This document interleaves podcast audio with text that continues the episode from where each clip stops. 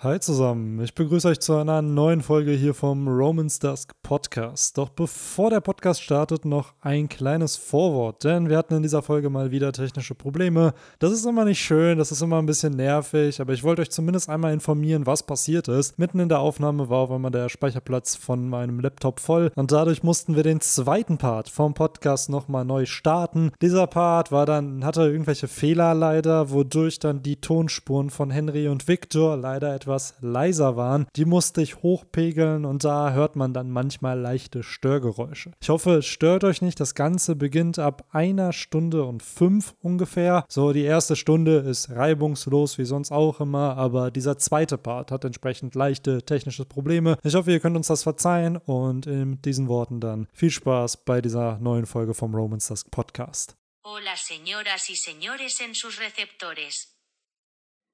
Und Hola. damit herzlich willkommen zu einer neuen Folge vom Roman Stars Podcast. Heute mit Benny meinerseits und äh, Frau, äh, wie, wie nennen wir sie Sen jetzt? Senorita. Senorita nee, eigentlich, Google.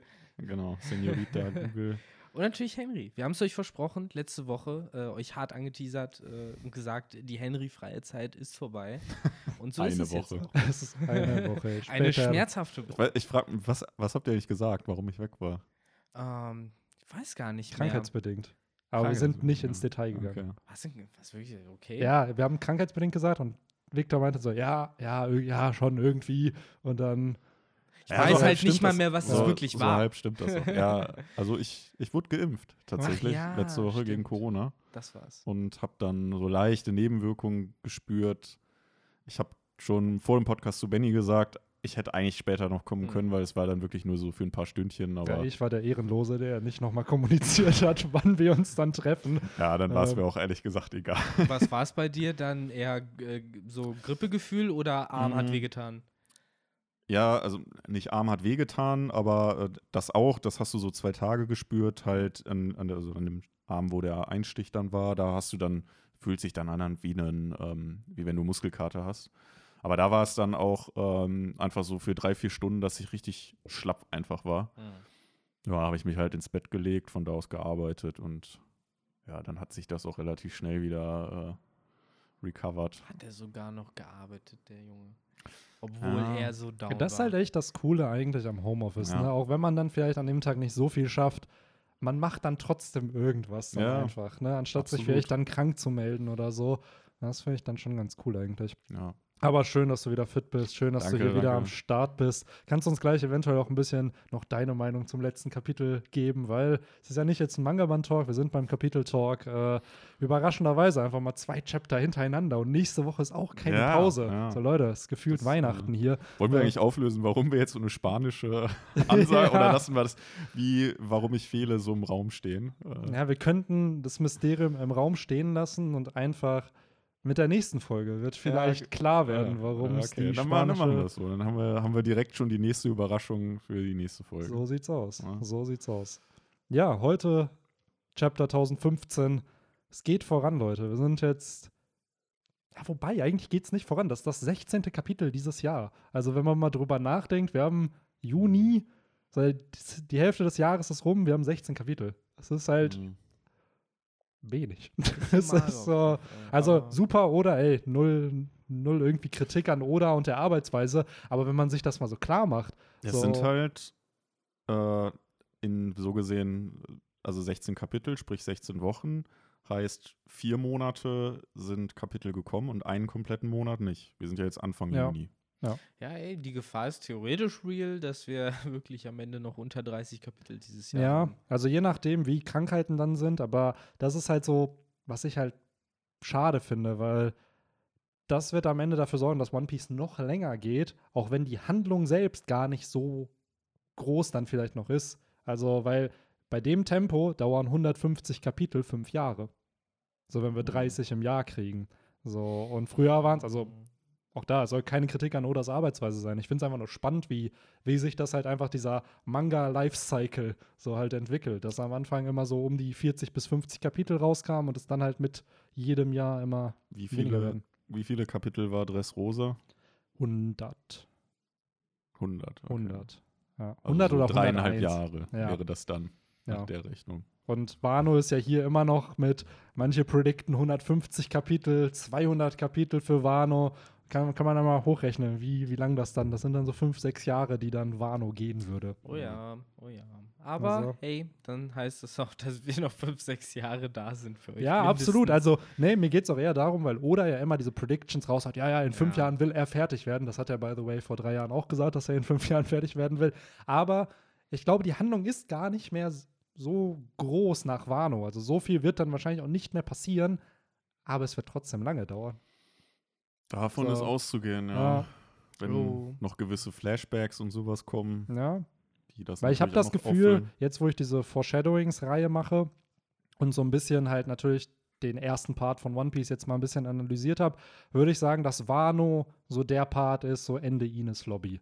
So dass das in der neuen Welt der Zeitraum ist. Dass danach noch ein Independent Arc kommt, vielleicht Elbaf, und dann die Arcs kommen, die den finalen Krieg auslösen, so wie damals Sabaody, dann Amazon Lily, Impel Down und dann halt Marineford. Ja, Wäre halt interessant, wie das dann aufgezogen wird, ob dann nochmal die Strohhüte sich trennen, weil Ja. da war es ja damals so, dass nur Ruffy da Darf war. ich, ne? darf ich eine Theory droppen? Soll ich es mir so Tinfoil ein Heads bisschen. auf, bitte jetzt. Hä? Tinfoil Heads Ja, jetzt bitte also aufsetzen. Tinfoil Heads nicht, ja, auch auf, definitiv. Aber was mir halt bei dieser ganzen Recherche aufgefallen ist, wie Oda Marineford eingeführt hat. Denn Marineford wurde aufgelöst durch den Kampf zwischen Blackbeard und Ace.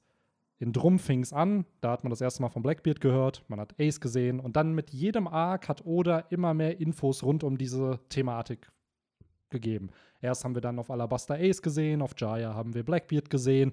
Dann haben wir erfahren nach, äh, wann es? Nach äh, Ines Lobby, dass sie sich endlich treffen. Dann gab es den Kampf. Es wurde nicht aufgelöst, wer gewonnen hat, wer verloren hat. Nach Thriller Bark erfährt man, dass Ace verloren hat. Nach Amazon Lily erfährt Ruffy davon und entscheidet sich dazu, halt dann Ace zu retten. Was dann zu Impel Down und Marineford führt. Zwischendurch gab es noch das Treffen mit Shanks und Whitebeard. Genau, was dazu auch gehört, genau. Aber worauf ich hinaus will, ist halt, dass dieses Treffen oder der Kampf zwischen Blackbeard und Ace der Katalysator für den Krieg auf Marineford waren. In der neuen Welt ist das die Reverie. In der neuen Welt ist die Reverie der Kampf zwischen Blackbeard und Ace. Wir erfahren auf der Fischmenscheninsel schon von der Reverie, auf Dressrosa erfahren wir davon, dann zwischen Dressrosa und Zou erfahren wir immer wieder kurze Infos darum. Dann passiert die Re Reverie und dann wechselt Oda die Handlung und revealt nicht, was da passiert ist. Und wessen Bruder ist auf der Reverie involviert und mit wem ist was Schreckliches passiert? Sabo.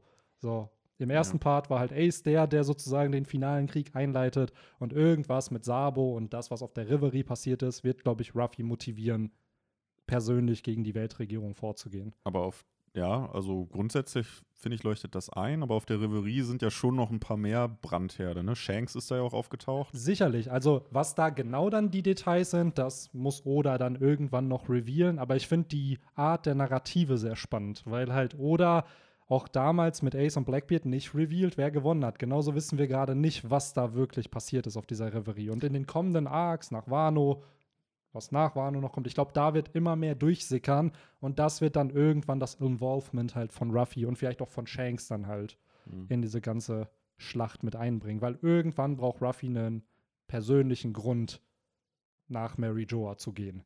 So, und Ich finde halt, der größte Unterschied zwischen ne, dem Kampf zwischen Blackbeard und Ace und jetzt halt der Reverie ist ja, während das zwischen Blackbeard und Ace ja so eine Art, in Anführungszeichen jetzt mal Privatangelegenheit war, die ja auch mal gut unterm Radar laufen konnte, ohne dass jetzt jemand was davon mitkriegt, ist ja die Reverie theoretisch jetzt schon mit den Details, die zumindest rausgebracht werden sollen, ja schon sogar in der Zeitung äh, gewesen. Absolut. Nur, dass wir das nicht gesehen haben.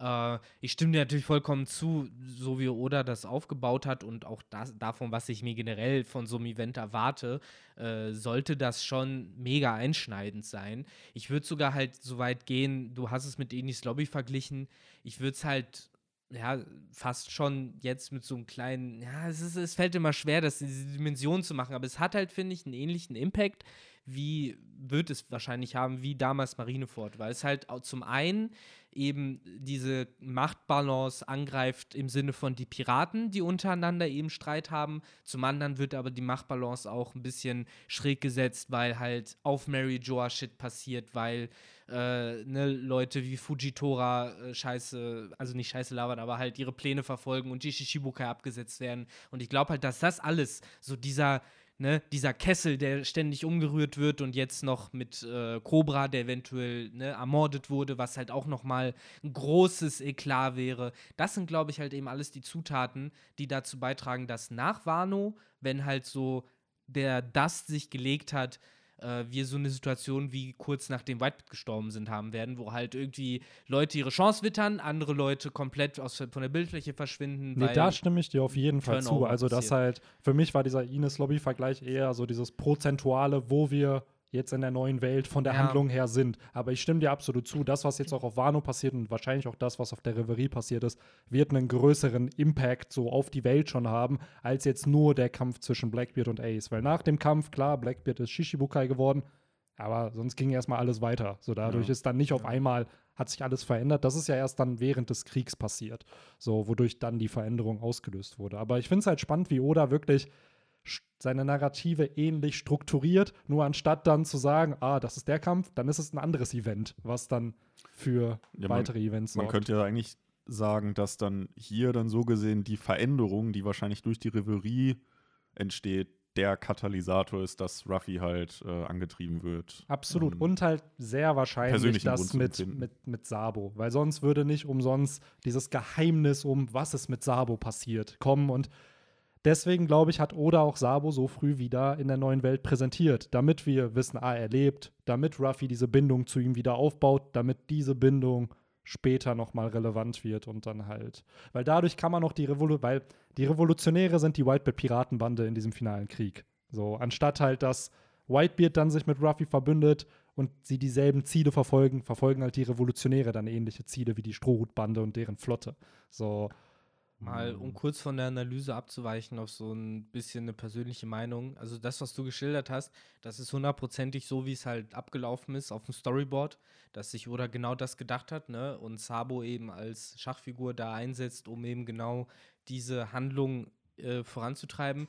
So bin ich der Einzige, der es ein bisschen schade findet, weil Ja. ich habe mir halt von dem Reveal, dass Sabo am Leben ist und von den Konsequenzen und auch generell irgendwie von seiner Präsenz mehr erwartet, als dass er halt, ne, wie du halt sagst, wirklich nur als Hebel benutzt wird, weil selbst auf das Rosa, ja, er hat halt mit Fujitora gekämpft, das war ein Schauwert, aber äh, ich habe das Problem, dass ich jetzt im Moment nicht so mit Ruffy mitfiebern könnte, wie ich damals bei Ace mitgefiebert fiebert habe, weil bei Sabo ist es so, come and go, so, der war weg, jetzt ist er wieder da, ja, wenn er jetzt wieder weg ist, ist er halt wieder weg. Ja, so, es wird, es, irgendwie oder wird schwierig. schon noch Zeit in, investieren müssen, um die Beziehung Ich zwischen hoffe. den beiden noch zu thematisieren, weil Ruffy und äh, Ace haben ja wirklich sieben Jahre, wann ist, ja, sieben Jahre haben die miteinander gelebt. Genau. So, Ruffy hat mit Sabo nicht mal ein Jahr gelebt. So, und dann ist er ja vermeintlich gestorben und die beiden haben Es ist alleine ja so ein weiter bisschen trainiert. wie ne, eine Freundschaft über eine Ecke. So, eigentlich sind die Mhm. beiden über Ace befreundet und jetzt Ace nicht da. Und da wäre halt einfach jetzt spannend gewesen, so, keine Ahnung, ganz blöd geträumt gesagt, wenn Sabu mit denen nach Zoe geschippert wäre. Wenn er halb Whole Cake Island mitgemacht hätte, dann aber gehen hätte müssen oder Ja. sowas. Wenn man den zumindest irgendwie noch so es ist echt die Arc Frage, wie will. Oda das einbauen. Sabo ist natürlich, wenn man sich die Popularity Polls anschaut, ne, trotzdem Ja. ein sehr beliebter Charakter. Aber wie du schon noch richtig sagst, wahrscheinlich dann noch einfach, weil er dieses Branding von, er ist Ruffys Bruder ist. Ein so. bisschen unverdient Ja. in der Ja, Stelle noch. Und Ähm, ich hoffe einfach, dass Oda da mehr, dass dieser, dass Oda da mehr Screentime gibt, weil, seien wir ehrlich, vor Impel Down hat Ace, glaube ich, auch nicht unfassbar viel Charakterisierung gehabt. So, wir wussten, er ist Ruffys Bruder, er war cool, so, und wir wussten halt, okay, er nimmt es mit Blackbeard auf. Und dann hat er verloren und er ist mit Impel Down, Marineford, Flashbacks, haben wir ja auch irgendeine größere Bindung Ja. zu ihm aufgebaut, also. Ich hoffe halt, dass das halt nicht Ace 2.0 am Ende wird, sondern dass es dann vielleicht so abläuft, dass Ace sich befreien kann oder so- sollte jetzt der große Reveal sein, der wurde gefangen genommen oder was? Und ich, Dass er sich halt dann befreien kann und dann halt zusammen mit Ruffy geht, dass es halt nicht darauf hinausläuft, dass sie den jetzt auch retten müssen Und noch schlimmer wäre es ja, wenn der dann auch stir sterben würde. Und genau das ist eben die Route, die, glaube ich, Oda da gehen wird, dass er nicht gefangen ist, weil das wäre einfach derselbe Plot nochmal.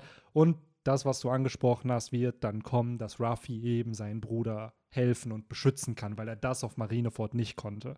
Ja. So, es, das wird halt Full Circle gehen, dass halt das, was Ruffy vorher, weil auf Marineford war Ruffy eine Fliege. So, ja, klar, er hat es geschafft, halt Ace zu befreien, aber er hat ja nicht wirklich bei irgendwem irgendeinen Schaden angerichtet.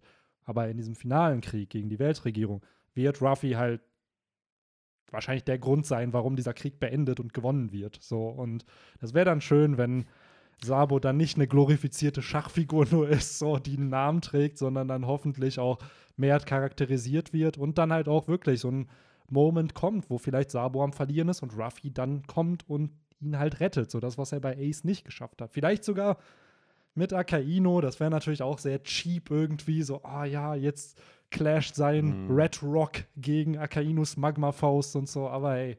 Ich So. sehe jetzt schon die äh, Tag-Team-Attack von Ruffy und Sabo und dann wird so ganz anime-mäßig, wird dann bei der Feuerfaust dann irgendwie Ace Gesicht Ja, so die, Die eingeblendet. sind Ace-Gedenkfaust, ohne ja, ja. die werden beide das so clashen und im Hintergrund von beiden siehst du so Ace, so ein bisschen wie das Vater-Sohn-Kamehameha von Goku und, und Stellt euch das eher wie dieses Meme vor von Mindblown, wo man diesen Typ mit der Brille hat, der dann so macht und dann so, so Feuerwerk über seinen Kopf geht. Und so ähnlich ist das Ja, halt nur mit genau. Ace, Ja. so, den man dann im Hintergrund Seien wir ehrlich, sieht. sowas entgeht. Also, oder lässt es sich nicht entgehen, Ace irgendwie einzubauen. Man siehe das hundertste Cover vom Manga-Band, was noch nicht released ist, aber schon angeteased wurde. Da ist ja auch Ace mit Yamato im Hintergrund hinter Ruffys Kopf zu sehen. Ich Also, muss, musste auch gerade so ein bisschen an Digimon Tamers denken, wo dann Beelzemon auf einmal die, Hm. Die Königsfaust Ja, von Leomon ausgepackt hat. Ja, ja, Ja, das, das, das wird auf jeden Fall auch spannend. äh, Ja, aber es ist schön, also das, was ich eigentlich nur damit sagen wollte, wie genau die Details am Ende aussehen, die bleiben Oda überlassen und ich glaube, die werden auch cool. Ich finde es aber interessant, dass Oda sich sei vom Baukasten her ähnlich orientiert und das halt aufbaut und die Reverie schon lange angeteased wurde und die dann entsprechend das Event am Ende sein wird, was dann diesen Krieg wahrscheinlich auslösen wird Und oder so- die Folgen davon. Ja, und so macht es ja auch dann Sinn, dass er uns halt die Reverie nur so häppchenweise halt Genau. äh, zuwirft und nicht das ganze Filetstück. Absolut. Und das wiederum, da muss ich dann auch wieder eine von meinen Vermutungen revidieren. Ich habe nämlich gedacht, so ja, nach Wano kriegen wir vielleicht eine Reverie-Flashback, dass man dann noch mal Mhm. sieht, was ist Part 2 mäßig da passiert. Aber mit den neuen Infos würde ich sagen, so, nee, das kriegen wir halt nicht. Weil es soll extra ambiguous gelassen werden, dass man nicht weiß, was passiert. Man wird zwar häppchenweise erfahren, was passiert ist, aber das ganze Bild, so ähnlich wie äh, mit äh, Ace und Whitebeard. Da wurde ja, oder der Verfolgung von Blackbeard, da wurde ja auch die ganze Zeit gesagt, dass Whitebeard ihm den Befehl gegeben hat. Und erst auf Marineford kommt raus, dass Ace selber hin wollte und Whitebeard ihn eigentlich aufhalten wollte. Dass wir dann erfahren, oh, Cobra ist tot, aber was genau wirklich passiert ist, wie er gestorben ist, dass das dann halt irgendwann durch ein Flashback in der Zukunft kommt. Mhm. Ja. Wir werden es in zwei Jahren erfahren, was dann Ja. passiert. Aber äh, die Frage ist, wie sind wir jetzt darauf gekommen? Benny, äh, liefer mir eine Überleitung. Ähm, Kapitel durch 1015. dieses Kapitel und äh, das, das fühlt sich alles sehr Endgame-mäßig Denn an. Baby Five Ja. in einem Storch, der Ja. ihn wegbringt, das schreit ja Reverie. Nee, es war nicht Baby Five, es war Ach, Senior verdammt, Pink. Senior Pink. Um Senior Gottes Das war ein cooles, cooles Cover, muss Ja, man das sagen. fand Ja. ich auch cool. Ja, wie er da auch chillt mit seiner Aber Leute, Flasche. Leute, haben wir nicht in irgendeiner Podcast-Folge, ich werde es nicht raussuchen, aber haben wir nicht gesagt, dass zwischen 1014 Ja. und 1017 eine neue Ja, Cover-Story starten Ich glaube, soll? wir beide haben es Ja. in einem Podcast gemacht. Ja, so. gesagt. Wir haben vielleicht noch zwei Kapitel, aber dann muss doch endlich eine neue Ja. Cover-Story Wette starten. läuft noch. Mal schauen, mal Ja. schauen. Und irgendwie fühlt sich das wie ein Déjà-vu an, weil wir das, glaube ich, auch schon bei den letzten Cover-Stories immer so ein bisschen optimistisch predicted haben. So, ja, jetzt muss mal Ende sein, so langsam. Ja, Aber- die Sache ist, wenn man es dann immer sagt, wird es irgendwann zwar passieren, so, aber ähm, ich frage mich da auch, vielleicht zeichnet Oda die dann auch schon vor. Also vielleicht dauert es deswegen so lange, weil Oda die dann nicht mit jedem Kapitel hat, sondern sich die Story fertig macht und dann wird die einfach nur aufs Kapitel geklatscht, sozusagen, sein, weil ja. es sind ja in dem Sinne nur ein paar Bilder, also ein Bild immer. Und wenn er jede Woche mal eins ready Würd, macht, ja, so, stimmt. Würde sogar Sinn machen, weil er wahrscheinlich in einer Woche auch gar nicht mehr genau weiß, wo er eigentlich hin wollte mit seiner Ja. Story. Oder vielleicht sich dann was Neues ausdenken Ja. muss oder so. Und äh, so macht es wahrscheinlich tatsächlich mehr Sinn. Oder er macht wirklich so ein zeitliches Ding draus, weil zum Beispiel manche Cover-Stories werden ja in die Gegenwart mit, mit einbezogen. Und dass er sich da fragt, ah, okay, wann macht es jetzt am meisten Sinn, diese Cover-Story zu starten, weil er weiß, in 50 Chaptern muss ich den Charakter vielleicht wieder einbauen, so wie Mhm. Mit dem Poneglyph oder Buggy und seinem Körper, wo er die Körperteile wiederfindet, wo es dann zeitlich passen muss für den Arc, wo er den Charakter wieder einführen wird. Also, who knows? Ähm, mein, dadurch, dass Caesar im letzten Chapter gezeigt wurde, hoffe ich immer noch, dass es Caesar wird, der dann endlich seine Cover-Story hat.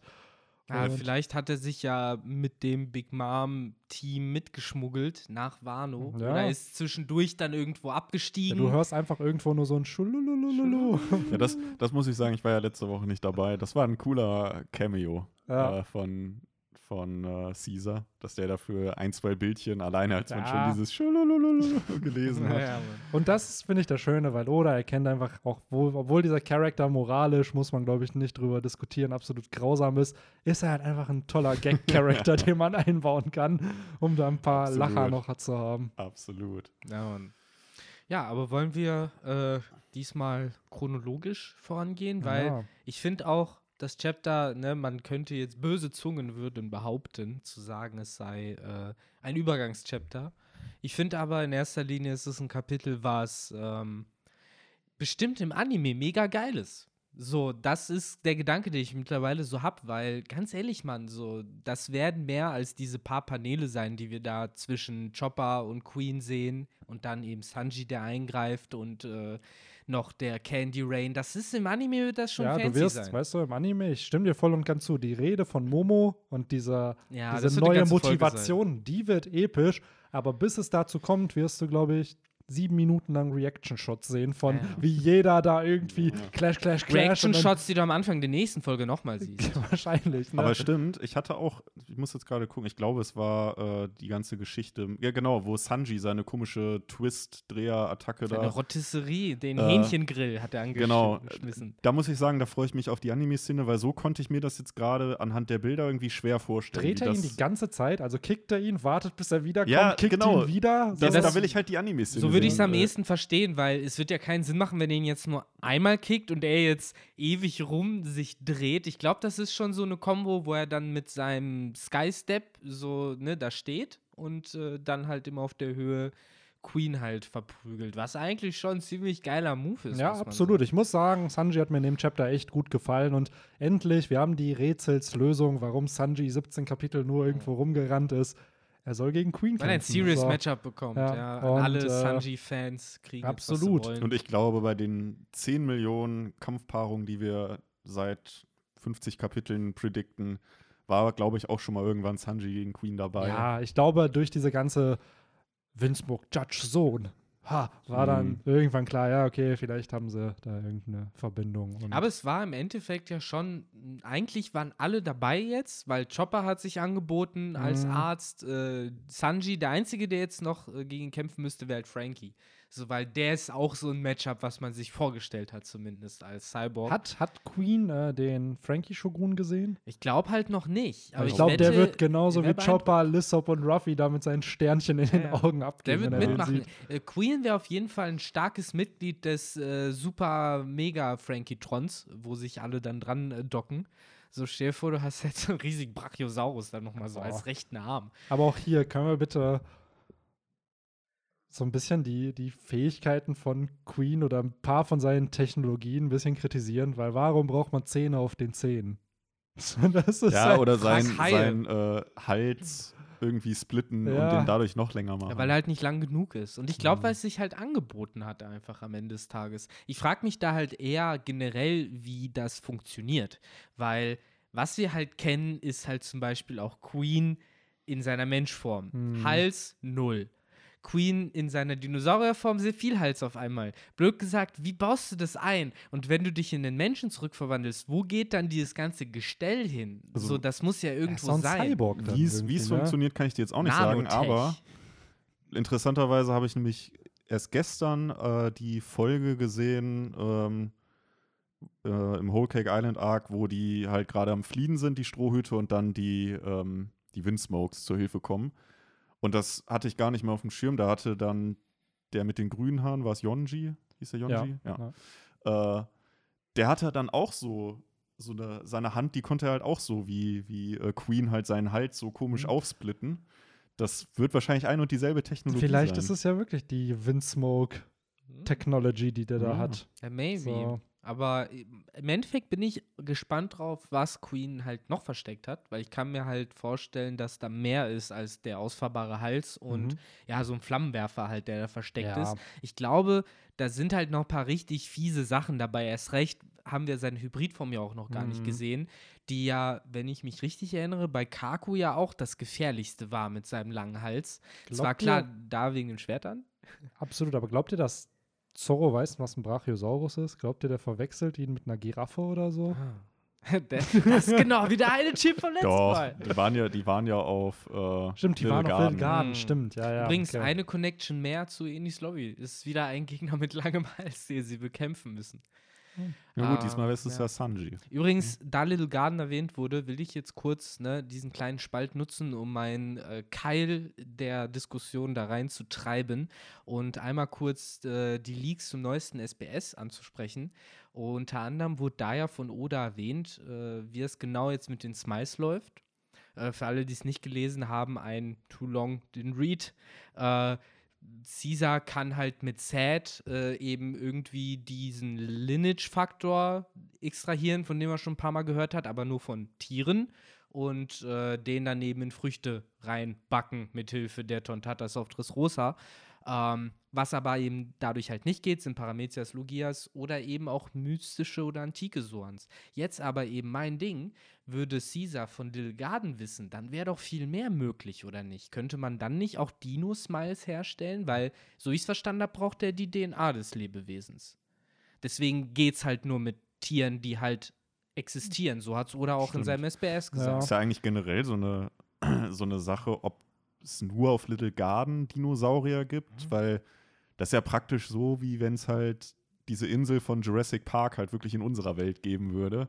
Im so, das wär ja eigentlich- Little Garden Jurassic Park mit zwei Riesen. Äh, eigentlich, ich meine, selbst in der One Piece-Welt ist das doch voll das krasse Ding, wenn es da eine Insel gibt, wo Dinosaurier leben. ja. Ja, maybe. Und dazu kommt, Sphinxen haben wir auch. Die laufen auch rum, sowohl im Impel Down zur freien Verfügung als Das auch ist generell äh, diese Frage, Inseln. ne? diese mythologischen Zoan.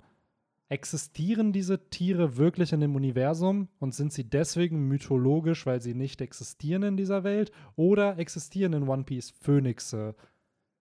Existieren dort, äh, was haben wir noch? Große Buddhas. Ja, So, also, oder oder hat es ja jetzt, ich gehe ja wirklich nur von diesem SBS aus, ja so formuliert, dass er, dass er dann schließt, äh, diese Ausführung mit, deshalb sind auch nur Soans möglich und keine Paramezias, Logias oder mythologische Mhm. Soans.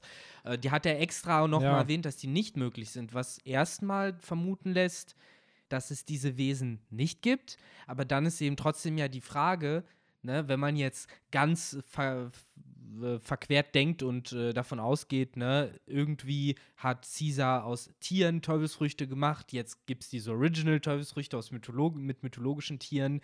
Das wird ja irgendwie schon darauf hinweisen, dass es Mhm. dieses mythologische Tier zumindest einmal Ich wollte gerade sagen, wie labelst du das dann? Woher wissen die dann, was ein Phönix ist Ja. oder ein Yamato no Orochi oder so? Ja. Also, Ja, es ist halt schwierig, irgendwie da das genau zu beurteilen. ich glaube, wir brauchen einfach Vegapunk, der uns ein paar wissenschaftliche Ja. Fragen in diesem Universum der uns beantwortet. einfach mal auch Ja. erklärt, wie das jetzt sein kann, dass wir halt zwei Drachenfrüchte haben. Ja. Aber ne? das ist halt das Coole mit diesem Lineage-Factor, den du erwähnt hattest. Ich glaube, das hatten wir damals, als Kaido, als die Info kam, dass Kaido gefangen genommen wurde Mhm. und Vegapunk an ihm geforscht hat. Da wurde, glaube ich, auch dieser Lineage-Factor von der CP0 erwähnt. So, hier haben wir indirekt jetzt die Bestätigung, ah, okay, wenn der verändert wird, dadurch bekommst du dann so in deine DNA, was wahrscheinlich im One Piece dieser Lineage-Factor ist, bekommst du dann deine Fähigkeiten. So.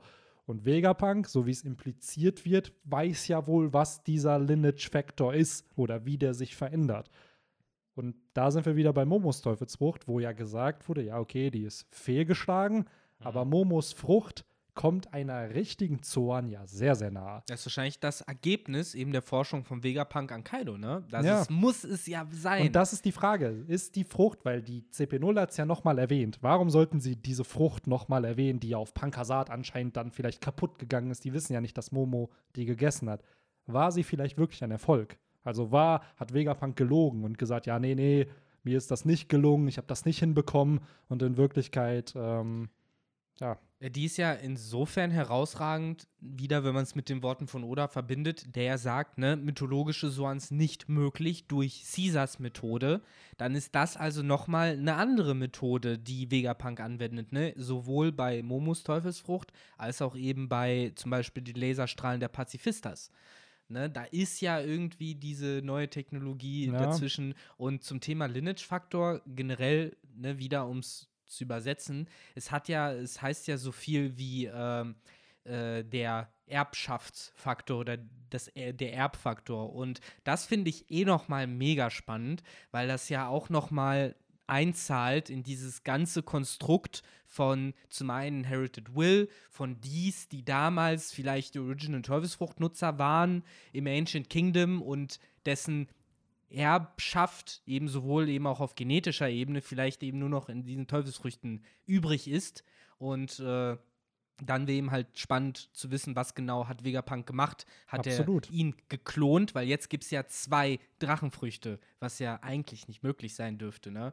Es ist halt alles ziemlich spicy. Wobei bei Kaido, das ist doch eine, ist das nicht eine Karpfenfrucht oder eine sowas? Fischfrucht Ja. halt mit. Ja, ja. Das ist, aber dann hat Momo vielleicht auch die Fischfrucht. aber ist sie halt Sinne. mythologisch? Die ist Das mythologisch, Fra- ja, ja. ne? Mythologisch Azurdrache. Und die, die Sache mit dem, dass die fehlgeschlagen ist, könnte ja auch einfach sein, weil Momo ja, also die ist ja deutlich kleiner, als der ist ja deutlich kleiner als Dann, und Drache. rosa. Und rosa. Vielleicht ist genau. das der Fehlschlag. Ja, Ich glaube, die Größe hat eher was damit zu tun, dass er ein Kind ist.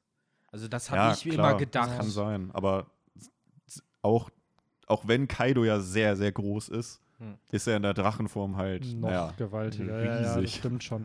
Ich glaube, da werden auf jeden Fall noch mehr Infos kommen. Das Coole ist, wo wird, womit wir wieder so einen Schwenker machen könnten, ist nämlich, dass dieser Lineage Factor, an dem hat auch Vinsmoke Judge mitgeforscht. Zusammen mit Vegapunk. Ja, So, ja.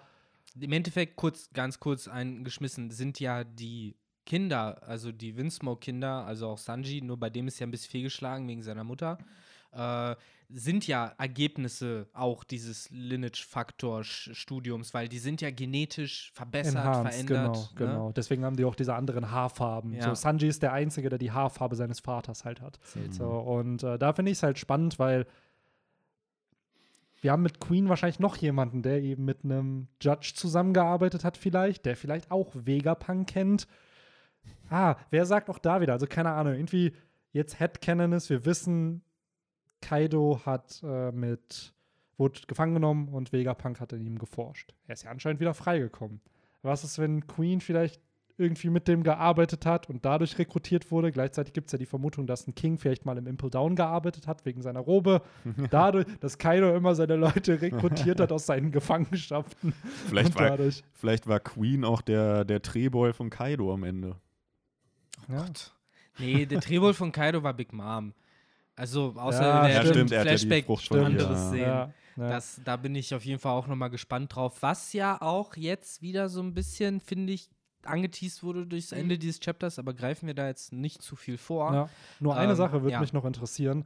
Wie wird die Germa Germa im Deutschen übersetzt? Jammer Double Six. Ah, okay. Ist eigentlich vernünftig. Okay, glaub- Double, ja. Six auch ganz Ja. cool eigentlich. okay.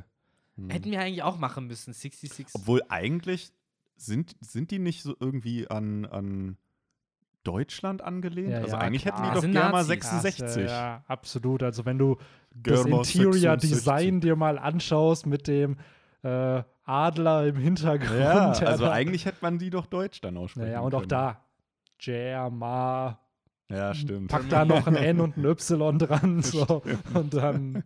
Eben. Aber, ja, mein Gott. Also ich finde es äh, interessant, dass sie es überhaupt mit dem gleichen Stil jetzt hier hinbringen. Das ist ja wirklich offensichtlich so, dieses Ja, ja. nazi Aber das finde ich halt so interessant, weil die Roben der Nazis sind ja dann doch eher bei den Impel Down Mitarbeitern sozusagen. Die tragen das ja ja. dann Die eher Schärpe. dieses die Schärpe und dann teilweise dieses Braun auf Schwarz und so. Mhm. Also man merkt schon, dass Oda sich natürlich im Real Life irgendwo inspiriert. Aber dann frage ich mich nicht, warum nicht einfach das Design dann bei der Germa einbauen, aber vielleicht um da eben es nicht eins zu eins so aussehen zu lassen. Ja, du, Deswegen. ja, du, wir haben ja die Haarfarben schon angesprochen, dass die halt alle auch irgendwie So wie die Power Ranger ihre eigenen Farben Aber haben. ich finde spannend, da sieht man halt, wie Oda arbeitet einfach, dass er sich so, ja, das und das will ich auch noch reinsprinkeln und das Stell mir halt auch noch. vor, wie Oda in seiner Logik so, ah, äh, das wären Power Rangers. In welchem Land waren Power Rangers noch mega, beziehungsweise Kamen Rider. Die kennen ja gar keine Power Rangers in. Ja. Japan. So ganz, wieder ganz, ganz kurzer Exkurs. Power Rangers, so wie wir es im Westen kennen, ist ja ein Zusammenschnitt aus mehreren verschiedenen Serien, zumindest die allerersten Staffeln. So, da, das waren so Sachen wie äh, äh, Kamen Rider, Sentai Squad und sowas. Das waren so mehrere Serien in Japan und die wurden als eine Serie dann in den Westen gebracht, wo dann mehrere Szenen zusammengekattet wurden, hauptsächlich nur die Kämpfe, dieser ganze Schulshit wurde Ja, rausgeschmissen. diese ganzen Kaiju-Kämpfe. Genau, und da hast du halt aus zwei, drei verschiedenen Serien halt eine Staffel Power Rangers geschnitten. Und Ja. so haben sie es am Anfang gemacht. Und ich kann mir vorstellen, dass Oda dann da saß und sich gedacht hat, okay, wo war das mega populär? In Deutschland. Also es ist das deutsche Power Rangers. Nazi Power Rangers. Und ja, keine Ahnung. Vielleicht hat er auch wirklich diese äh, Power Ranger SPD gesehen, die bei uns ja lief, diese Stimmt. Speed Force, wo die alle Polizisten waren. Ja, und, hat einen sprechenden, gedacht, und ja. einen sprechenden Hund hatten, der dann auch zum Ja. Power Ranger wurde. Natürlich, ist immer Natürlich, wichtig, ja. dass, ja, ich glaube aber, das war ein Versuch, sich an die äh, Teenage Mutant Ninja Turtles anzubiedern. Hundertprozentig war das so ein Splinter. Die haben Hatte alles Superman nicht auch irgendwann einen Hund, der Super Dog oder so wurde? Superman hat alle. Ganz ehrlich, die haben, gehabt. Whitebeard hat auch einen Hund mit einem gleichen Bart wie Whitebeard. Das ist halt so Hunde, Tiere, kann man da immer reinspringen. Frag Ich glaub- oder nach einer Coverstory. er Ja, ich finde es da aber auch spannend, weil Power Rangers hat irgendwann, glaube ich, alles probiert. Die hatten Ninjas, die hatten irgendwas mit Dinos, Oh die ja. hatten in der Ritter. Zukunft, die hatten Ritter, die hatten irgendwas mit Magic. Die haben da einfach so, ja, okay, wir haben Power Rangers, was kann man damit kombinieren? dann, ja, weil irgendwann wurde es ja dann original im Westen produziert, ne? Ja. aber ganz am Anfang. wie früher mal auf Super RTL. Das war Ja, ja, immer im Waren es denn immer dieselben äh, Menschen, die halt dann zu den Power Rangers wurden oder waren es Nee, immer andere? Austauschbare. austauschbare Charakter, aber es gab manche, also es war wohl ein Universum, wie ich es verstanden habe. Es gab Mhm. nämlich immer diesen Tommy Oliver, der war dann der, der sozusagen irgendwann in Staffel 2 war das der schwarze so, Ranger ja, ja. und in Staffel 3 der war es der irgendwann. weiße und dann wurde er Okay. der rote und später wieder der schwarze. Also War der Ja. schwarze Power Ranger dann auch so wie Duskmon am Anfang böse? ja, es gab welche, gut, die am? Anfang böse waren und dann werden die bekehrt. So, und es gab das Witzige bei dieser, ich glaube, das hieß Wild Force, da ging es um Tiere und die waren in so Murmeln drin. Und das waren immer die Swords. Und der, irgend so ein Wolf-Charakter, der auch ein Power Ranger war, der hatte schwarze Murmeln. Und nachdem er dann gut wurde, wurden die natürlich durchsichtig und dann konnte man da die Tiere erkennen. Oh Mann, ey. Ganz kurz, weil du auch noch äh, den Namen hier, den Tommy, Tommy, wie hieß er? Tommy? Oliver. Tommy Oliver, der Schauspieler, von dem weiß ich noch, der, das war ja richtig heftig noch damals, die Zustände äh, auf den Power Ranger Sets, äh, so, die wurden richtig krass misshandelt und ich glaube, der hat dann tatsächlich auch irgendwann Selbstmord begangen sogar, weil er es halt nicht mehr durch, äh, durchhalten konnte und so. Also das nur kurz als Downer für Okay, frühe Mediengeschichte, wie immer, alles ist schrecklich. Äh, alle Sachen, die ihr früher geguckt Off-Topic. Talk ist kein, äh, keine Genau. Vor allem hier wissenswerter Off-Topic-Talk. Ne? Also, Ja. Ey, Power Rangers ist wirklich eine äh, Fülle an interessanter Trivia. Also ich finde äh, irgendwie dieses ganze Phänomen interessant. Äh, aber genug davon. Ähm, Power Rangers haben wir auch im One Piece-Universum. So sieht's aus. Und jetzt gerade stellt sich ja der schwarze, ist er der schwarze Ja. Ranger oder der gelbe Ranger? Er ist der Schwarze. Er Der ist Schwarze, ja äh, ne? Stealth Black. ja, ist er ja. Sanji. Äh, Spannend, weil ähm, ihr hatte den Raid-Suit noch nicht an. Also er ist schön in seinem Anzug und was ich, Ja. muss ich sagen, dezent fand vom Detail her, er trägt einen Handschuh oder Handschuhe. Das wirkte so. Sanji? Ja, der Jetzt, also trägt- jetzt oder ja, in ja, seinem Anzug? Hatte, ja, in diesem Anzug hat er halt Handschuhe und das ist so, ah, okay. halt macht er seine Kippe da an, sagt dem Chopper so, ja, heul mal nicht rum, du Heulsuse. So und Achso, äh, also jetzt in diesem ja, Chapter? ja, der okay. trägt also generell mit diesem neuen Outfit hat er, glaube ich, Handschuhe. Das ist so ein bisschen Also muss ich jetzt das, mal gerade nachgucken. Das ist so ein Detail, was mir nicht oder was mir entgangen ist.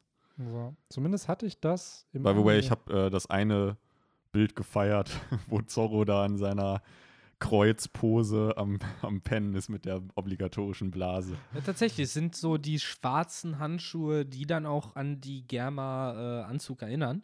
Ja, es sind bestimmt so schwarze Lederhandschuhe. Am Ende ist es Ja. auch so ein Troll-Move, dass der den Anzug eigentlich schon anhat, aber eben nur den Anzug unsichtbar gemacht hat und dann halt Hm. im richtigen welche, Moment. welche Farbe hatte denn sein Anzug? Also sein Schwarz. Germa? Schwarz. Sein Germa-Anzug. Ja, Ja. Komplett black. Okay. Glaubt ihr, die Leute erkennen ihn dann als Osoba-Mask und nicht als, als, als äh, Stimmt, den gibt's ja auch noch. und dann am Ende kriegt Osoba-Mask ein Kopfgeld und nicht wieder Sanji. Dann ist es nicht mehr Soge King, sondern äh, Osoba Mask. Es ist auch die Ne? Frage, was jetzt mit Chopper geht. Wird das jetzt wieder geteilt? Also ist das jetzt das Kopfgeld für den großen Chopper oder checken die, dass es das gleiche Vieh Seien wir ist? ehrlich, der Könnte Äh? gut sein, dass der zwei Steckbriefe bekommt, der Riesenchopper und der Kleine. irgendein Gag wird es da safe geben. Wobei sie ja den Namen wissen. ja, Also sie erkennen ihn ja als Tony. aber Tony wurde er nicht als Chopper. Cotton Candy Chopper oder so da ja, auf dem Cotton? irgendwie sowas. Wobei, nee, nee, nee. Auf meinem äh, Kopfgeldposter steht Tony Tony Chopper. Also er ist auf dem Foto abgebildet als Candy Lover. Ja. Als äh, so Cotton Candy Ich glaube, ich Lover. glaub, Cotton Candy ist der Titel, den Ja, sie ja. ihm dann gegeben Mhm. haben, genau. Aber ja, ich würde es feiern, wenn der Gag weitergeführt wird. Dass, dass man dann immer, du hast die Charakter, die sich immer freuen über ihre Kopfgelder und dann so ein Chopper, der dann vielleicht seine 500 oder 5000 Berry mal dann bekommt. Mutiger Move wäre auch, wenn am Ende dann wirklich es ein Usoba Mask und Sanji Kopfgelder gibt und Usoba Mask ein höheres Kopfgeld hat als Zorro, Sanji aber nicht. Und das heißt, Ja. Sanji kann sich nicht richtig freuen darüber, dass Aber er ein höheres Kopfgeld hat, aber Zorro auch nicht Ja. und alle sind abgefuckt. Ja. Stimmt, das war echt ein äh, sehr lustiger Twist, Ja. muss ich sagen. Und Frankie ist wahrscheinlich immer noch beleidigt, weil er immer noch äh, seiner Meinung nach viel zu sehr hinterherhinkt. Ja, deswegen hat er sich ja jetzt auch in den Kampf äh, gestürzt gegen Sasaki. Ne? Es ist ja ein Schwergewicht. Wenn der da jetzt gute Ergebnisse macht, dann kann man Ja. da. Fand übrigens, um vielleicht nochmal ganz kurz zu den SPS zu kommen, äh, cool, dass Frankie jetzt der Jiraya der Bande ist und der Pervy Sage. Der perverse. Onkel. Ja, früher war er, ne, früher war der Vater der Familie und dann Ja. ist Jimbei der Vater geworden, was ich interessant fand, weil früher Robin ist halt die Mutter der Familie in diesem Konstrukt, was Oda da im SBS genannt hat.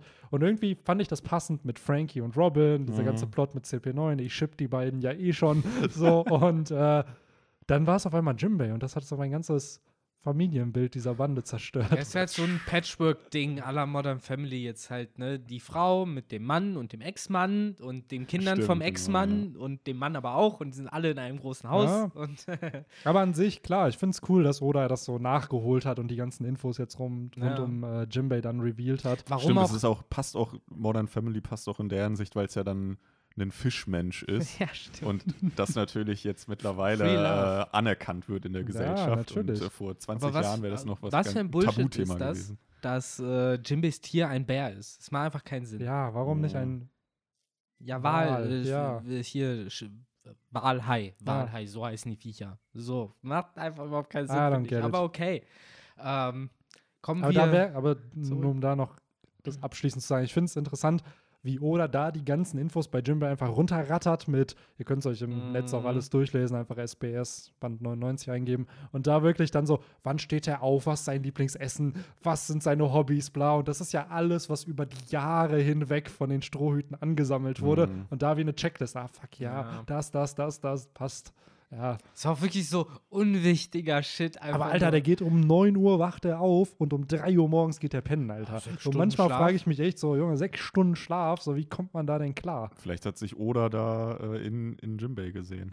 Ja, vielleicht. Oder Wobei der schläft ja Fischmenschen. wahrscheinlich sogar noch weniger, Oda, Ja, glaube ich. wahrscheinlich. Ich glaube, mittlerweile ist es humaner, weil er ja auch immer diese Breaks hat, wo er dann halt entspannter arbeiten kann. Aber ja, so eine Schedule von einem Mangaka, die würde ich ungern haben. Mhm. Ja, vielleicht sind es So. mittlerweile konstant vier Stunden. Das wäre Ja. schön. Ja, ich glaube echt. Also, weil es sind ja dann im Durchschnitt, ich habe jetzt auch neulich gelesen, dass die letzten Chapter weniger Seiten hatten. Also so nicht diese 17, 18, sondern 14 bis 16 dann irgendwie, was ja auch nochmal Zeit spart.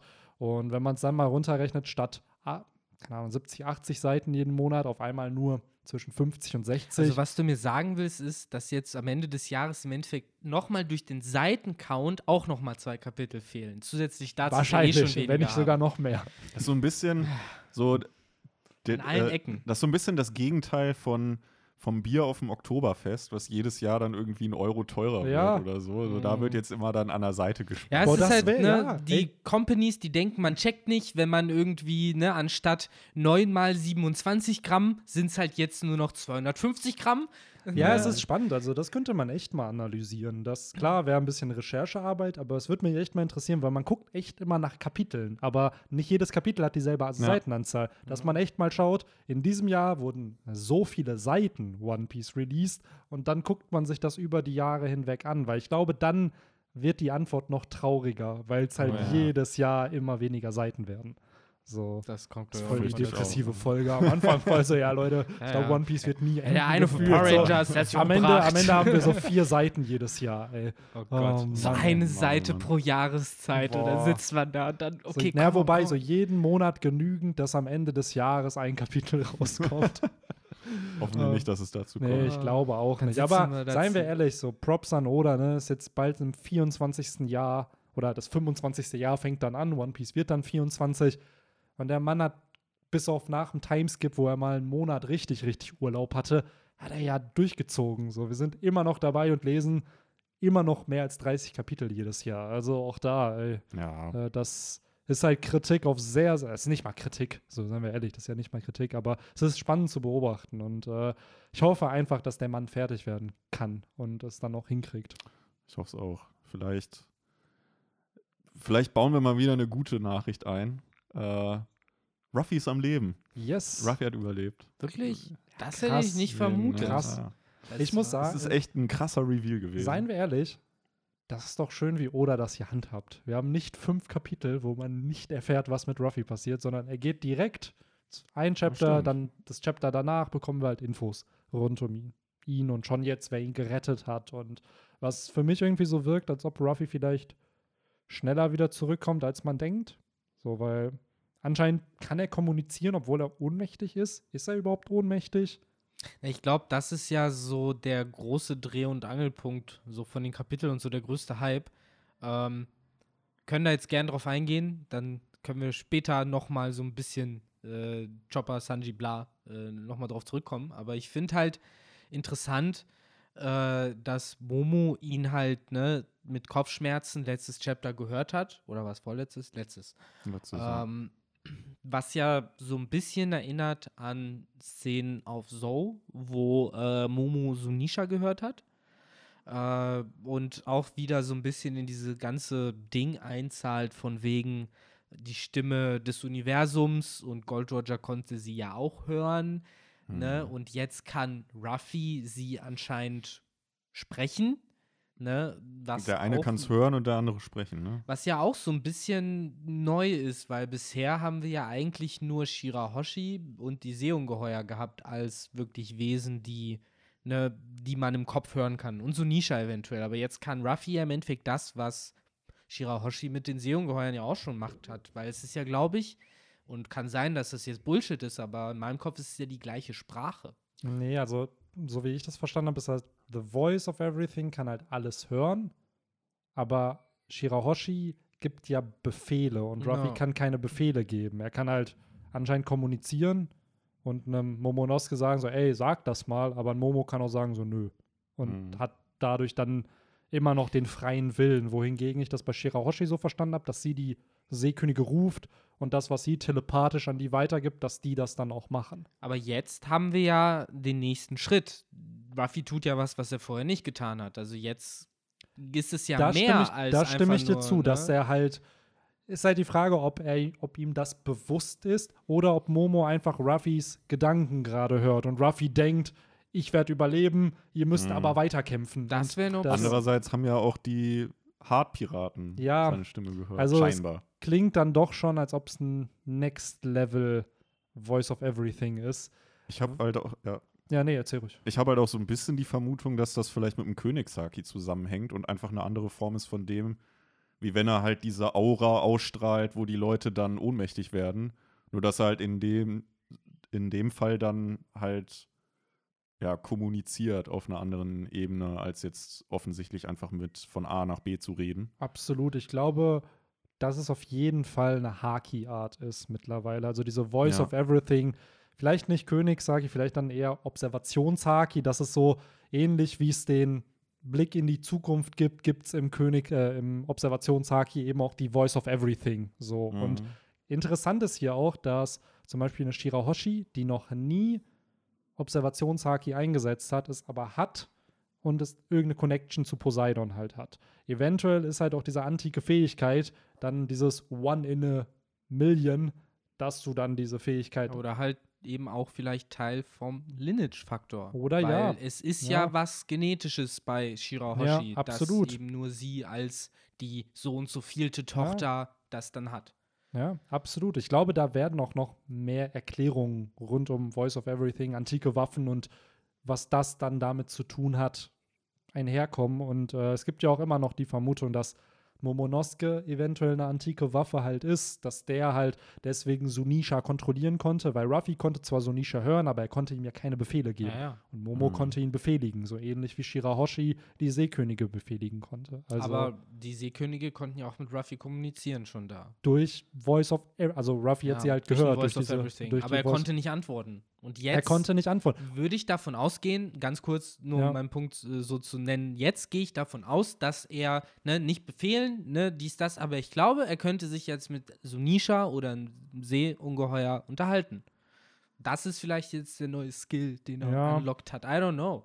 Ja, es ist halt eine spannende Sache, weil man fragt sich halt, und das ist, wo mein Kritikpunkt vielleicht auch kommt, ist, es wirkt halt wie so eine Chosen Ja, klar. One-Fähigkeit. so, ja, okay, er hat jetzt diese Voice of Everything, die wird wahrscheinlich noch sehr, sehr wichtig irgendwie sein.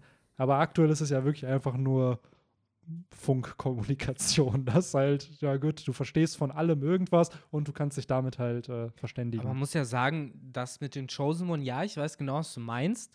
Ähm, aber eigentlich so unter dem Radar haben wir das ja auch schon lange eingebläut bekommen. Natürlich. Dadurch durch das Motiv des Inherited Will, der halt ne, so ähnlich wie der Wille des Feuers bei Naruto eben auch so ein Stück weit ne, ja auch dieses ne die Prophezeiung, die sich selbst erfüllt ist, weil ne der Trieb der Leute sie früher oder später da eh hinbringt und insofern kann ich mir halt schon vorstellen, dass Ruffy halt so vom Schicksal her und das ist halt noch die Frage, wie Oda Ja. das genau auflöst, weil ich bin fast schon zufrieden damit im Moment zu sagen, dass das Universum sich selbst richtet und deswegen gibt es jemanden wie Ruffy, der eben nach 800 Jahren jetzt diese falschen Könige, die Celestial Dragons eben absetzt.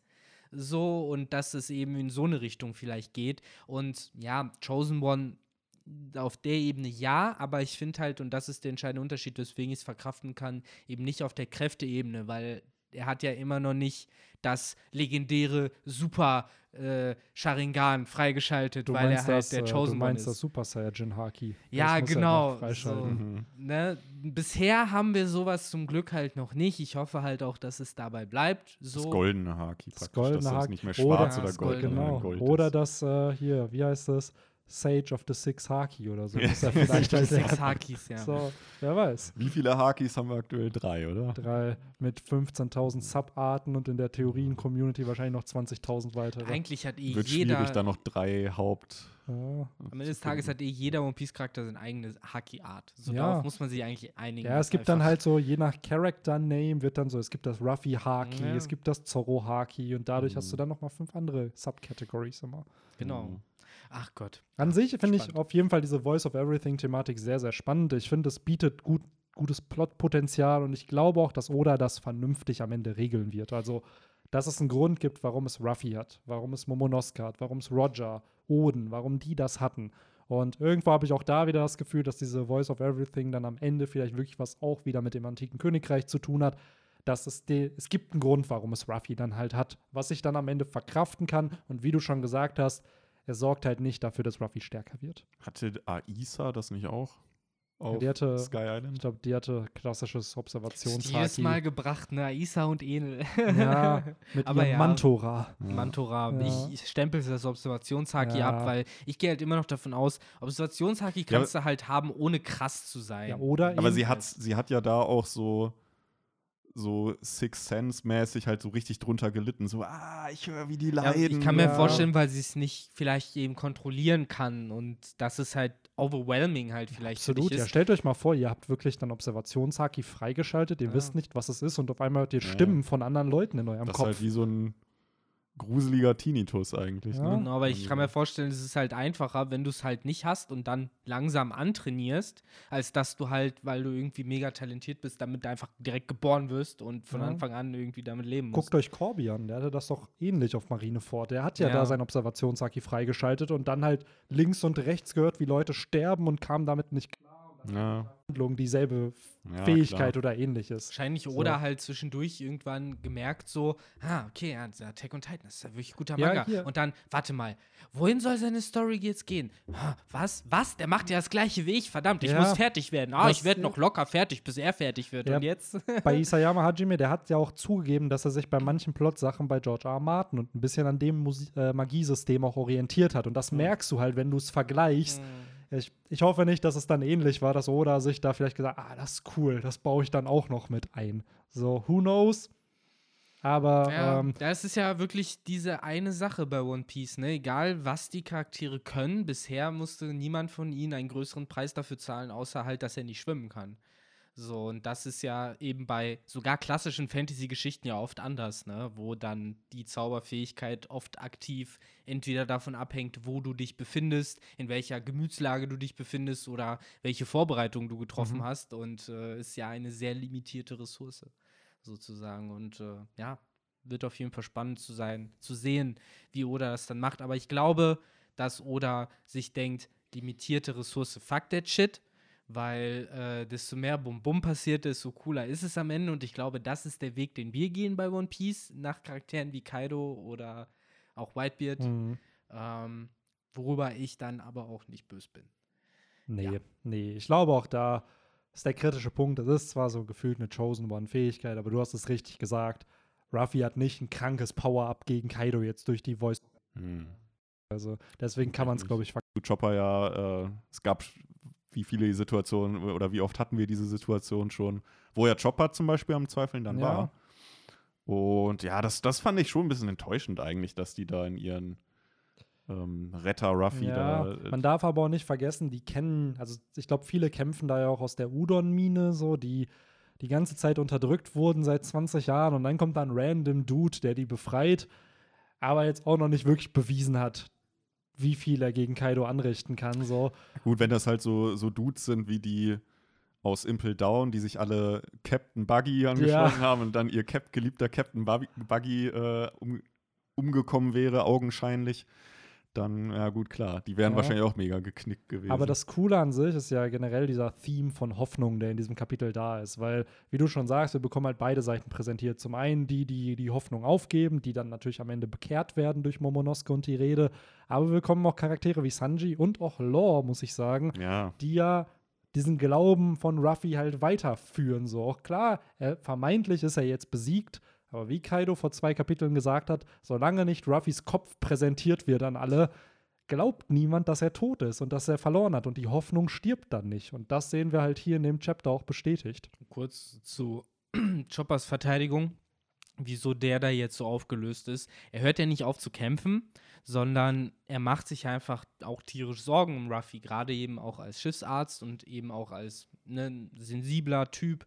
Äh, ne, bricht er halt einfach in Tränen aus, weil ja, auf der einen Seite, so wie Sanji halt sagt, ne, er kommt da ja immer wieder raus, aber es ändert ja nichts dran, dass Ruffy gerade eben trotzdem in mega krasser Gefahr ist noch, der eben gerade nicht erwähnt wurde zum Thema Hoffnung, der ja noch der größte MVP von allen war und äh, der auch nicht an Absolut. Ruffys Tod geglaubt hat Ja. im Endeffekt, sondern eben blutüberströmt wie er ist, halt trotzdem ne, die Sekunden äh, aufhaltend versucht hat, die aufhalten Aber können wir einfach die Debatten beenden. Solange das Kapitel nicht Fuchsfeuer Kinemon heißt, konnte. Naja. wird er doch nicht krepieren. Ja, ich glaube, diesen, diesen Move des Schwertes, was halt durch den Körper durchbohrt wird, haben wir halt auch schon so oft gesehen, dass der halt überlebt wurde. Was halt interessant ist, dass Oda als Stilmittel schon genutzt hat, um Charaktere wirklich zu töten. Damals Belmer von Arlong wurde halt als Silhouette erschossen.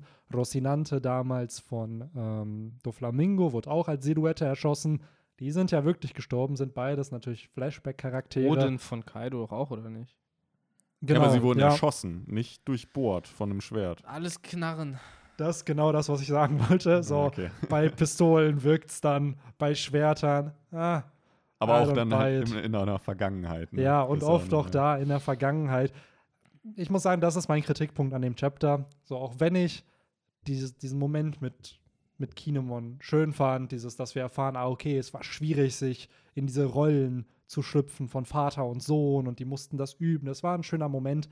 Aber dieser Moment wirkt cheaper dadurch, dass du weißt, ey, es wirkt so, als ob Kinemon am Ende des Arcs Happy Go Lucky sein Happy End kriegt, mir dann die Dramatik, weil sie gegen einen Freund richtest. Und ich glaube, das ist zumindest bei Kiko und Kanjuro bei beiden passiert. Auch bei Kanjuro, der wahrscheinlich, egal wie abgebrüht er ist, halt nicht schafft, Ukiko wirklich tödlich zu töten. Wir haben darüber geredet, der Stab Ja. sah fies aus, aber auch da kannst du ja entweder wirklich präzise da zum Beispiel die Milz treffen oder eben sagen, okay, ich zwischen die Rippen oder Ja, sowas, keine Oder Ahnung. ähnlich auch mit Kinemon. Wer sagt auch, dass sein Ja. Schlag gegen Kanjuro Genau. Tödlich dann war? Genau, da, obwohl da klar schon so aufgebaut wurde, aber trotzdem ist es genau in dem Chapter dieser Satz gefallen. Genau in dem Chapter greifen sich Freunde immer wieder an. Deswegen glaube ich halt, dass, ne, und Kanjuro sagt ja sogar die Zeit, ne, wo ich undercover war, ich war halt wirklich dein Freund. ja. Und das zahlt für mich eben genau darauf ein, so dass, ja, wenn er schon sagt, er war wirklich sehr Freund, dann leidet er an der gleichen Krankheit wie die anderen halt auch, an der stumpfen Klinge. ja, es ist halt spannend, ne? Und ich bin auch ehrlich, das ist so der Kritikpunkt, den ich an One Piece nur habe. So dieses, Ja. dass Tode nicht Tode sind. Ja, einfach Also- zu viel Wunden und trotzdem kein Tod. Ja, das ist wir es sind, halt. man darf nicht vergessen, wir sind gerade wirklich fast am Ende der Handlung. Klar, es werden noch 200, 250 Kapitel irgendwie kommen, aber das ist end, fast Endgame-Shit hier. Und du willst mir halt in einem Krieg vermitteln, dass niemand stirbt, weil aktuell, wir haben es mal in diesem, wie ist das Spiel, was die äh, CP0 gespielt hat, womit die dann gezeigt haben, wer auf welcher Seite noch wie viele am Leben hat. Ah, ja. So, da wurde zwar gesagt, ja, die haben so viel verloren, die haben so viel verloren, aber das Gefühl habe ich nicht. So, es ist Mhm. kein namentlicher Charakter, nicht mal in Hio oder so ist gestorben. Yasui ist bisher immer noch der Yasui, Einzige. ja. Immer so. noch der Einzige.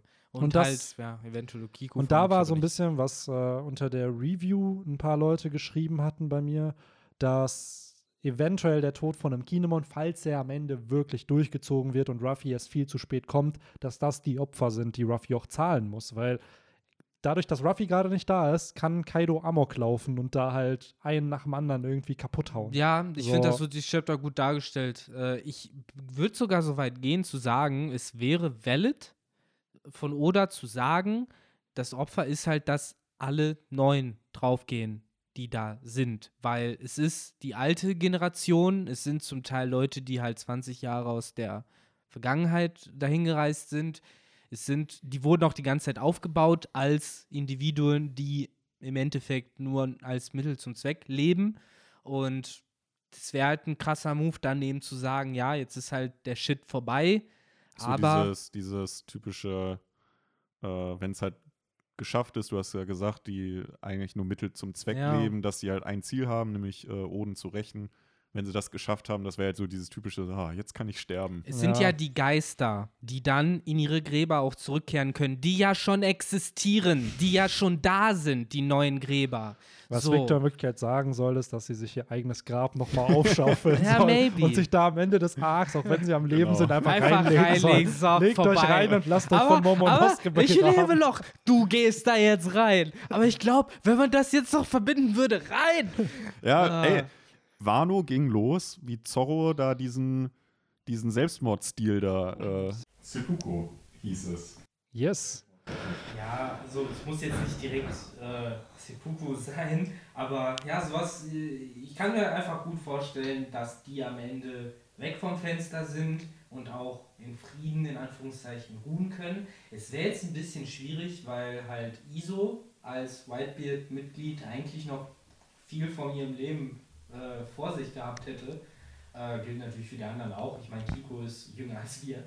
Ähm, aber ja, keine Ahnung. Es wäre ein drastischer, aber konsequenter Schritt. So, das wären dann wirklich auch Opfer, die man akzeptieren könnte, die aber auf lange Sicht im One Piece-Universum halt nicht wehtun würden, sozusagen. Ja, sie müssen kommen. Ob die Schwertscheiden sich jetzt selbst begraben, ob wer auch immer stirbt, es muss Tode geben. So, und das ist halt das zum Beispiel, was ich bei der Harry Potter-Reihe sehr, sehr cool finde. Ich will nicht spoilern, wer stirbt, aber es sterben Charaktere so. Und es wird dadurch dramatisch, weil du merkst, fuck, es kann sogar populäre Charaktere treffen, weil einfach die Autorin sich sagt, jo, nee, wenn ich einen Krieg darstellen will, dann müssen Charaktere sterben. So. Und Die Autorin hat sich auch gesagt, ich töte die jetzt alle, damit mich niemand nach Spin-offs fragt.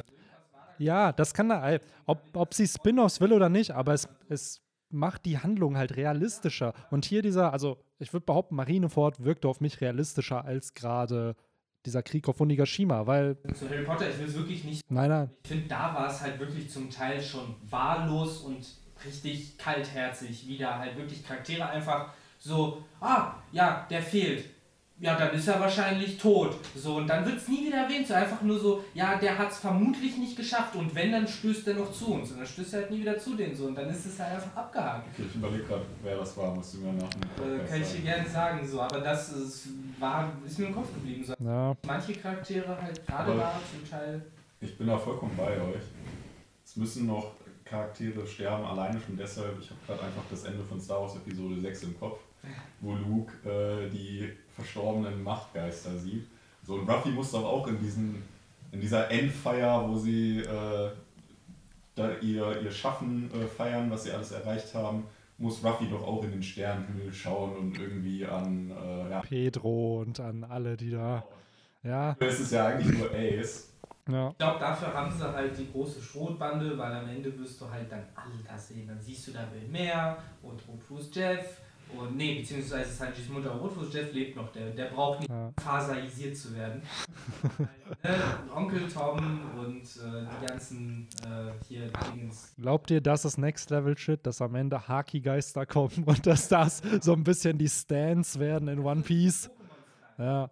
Und dann kämpft Ruffy sozusagen. Ist ja ein bisschen natürlich der Inherited Will, aber dann ist auf einmal, oh fuck, Ruffy hat Rogers Haki-Geist und kann den dann einsetzen.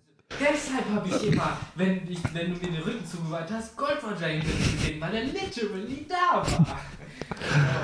Ach ja, das wäre funny. Das wäre funny. Das hatten sie. mal ins Exil gehen und trainieren. Wenn Rayleigh ihm dann nichts mehr beibringen kann. Ja, und da sind wir wieder beim zweiten Timeskip, der ja in der Community auch krass debattiert wird, ob es den irgendwann geben wird. Ähm, was ich halt ziemlich spannend finde, ist halt in Vagabond, dem Manga, wird das halt so ein bisschen ähnlich dargestellt. Da sieht halt der Protagonist dann und der redet dann natürlich mit sich selber, aber es kommen dann immer so kleine Geister von seinen Mentoren sozusagen, die ihn trainiert haben und die halten dann so Reden mit ihm. Und das ist dann auch immer ganz süß, weil es in so ein relativ ernster Manga ist und dann ist das aber ein witziger Gag-Moment, der dann da halt eingebaut wird. So. Genau, der auch in voll so tiefen Situationen da ist, wo dann irgendwie der alte Opa kommt und ihm so krasse Weisheit. genau. Aber halt als so kleine, dumme Geisterfiguren. Ach ja. Ähm, was wollte ich gerade sagen? Genau, äh, Name ist Klimastock. Dumme Geisterfiguren. Äh, wa- was genau ist da passiert? Also, Zeus ist, gehört jetzt zu Nami. Willst du, willst du, willst du eine ernsthafte Antwort oder willst du eine Gag-Antwort?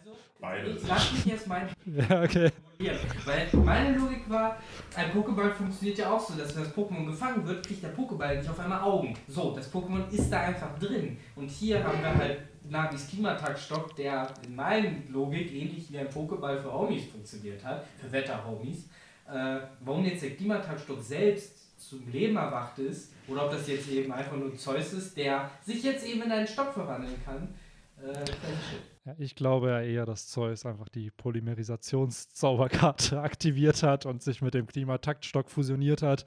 Keine Ahnung, wie viele Angriffs- und Verteidigungspunkte er hat und was der Effekt ist, aber ja, aber um ein bisschen ernster darauf einzugehen, was ich im Netz gelesen hatte, war, dass äh, vielleicht Zeus ja wirklich verstorben ist und dieser Teil der Seele, weil es ist ja ein Teil von Big Moms Seele, nicht zu Big Mom zurückgekehrt ist, sondern eben in den Klimataktstock übergegangen ist.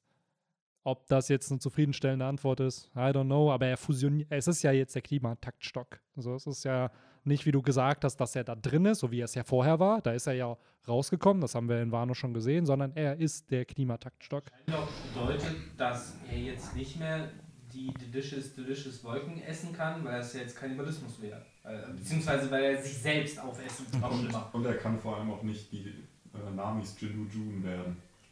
Oh, ja, ja, wobei, also ich glaube schon, dass er immer noch als Wolke. Ey, wenn das kommt, ne? Das fände ich cool.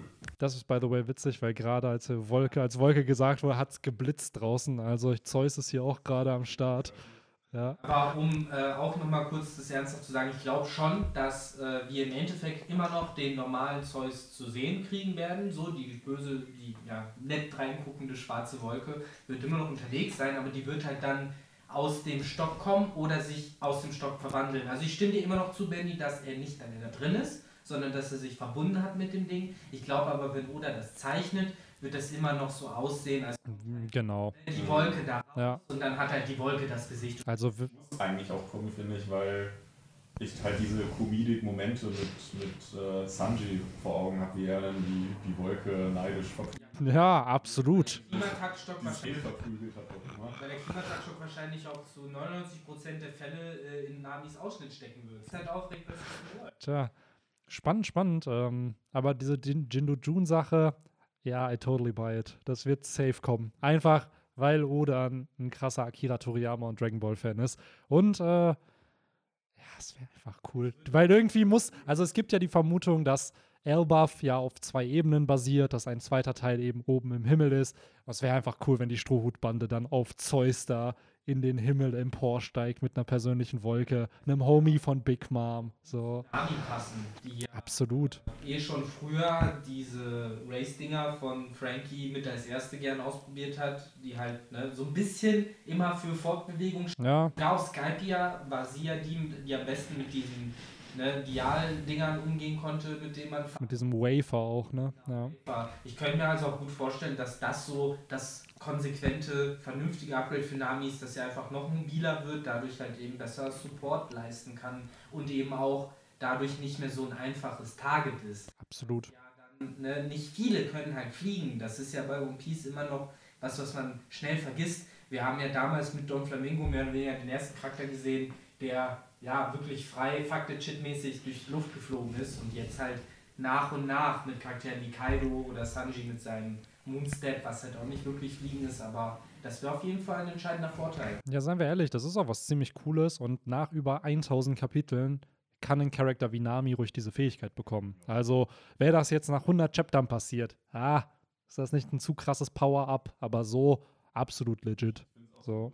Wie es erinnert halt so ein bisschen an so einen, so einen Hund, der ja eigentlich abgestoßen wird, aber halt immer wieder den Typen dann verfolgt, bis er sich, weil Nami hat ja eigentlich äh, Zeus abgestoßen und gesagt, nee, was du abgezogen hast, äh, das kann ich dir nicht verzeihen. Ähm, aber es ist halt dann, erinnert dann trotzdem so ein bisschen an so ein süßes Hündchen, was halt, wo man dann irgendwann auch so sagt, so, oh, ich kann dich einfach nicht äh, abstoßen. Ja.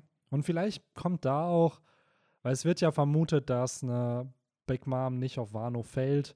Vielleicht hilft ja Zeus irgendwie damit, dass Hera besiegt wird, zumindest. Dass Big Mom also einen Homie verliert. Was natürlich Big Mom nicht daran hindert, einfach einen neuen Homie zu erschaffen, aber dass da zumindest irgendwo ein Gewinnermoment für Zeus kommt. Weil er wird ja, wie du schon sagst, er wurde verstoßen, er hat Mut bewiesen, dadurch wurde er jetzt auch gerettet und dass da zumindest irgendwo ein bisschen Growth für ihn auch als Charakter dann stattfindet. Auch mit irgendwelchen krassen Insider-Informationen.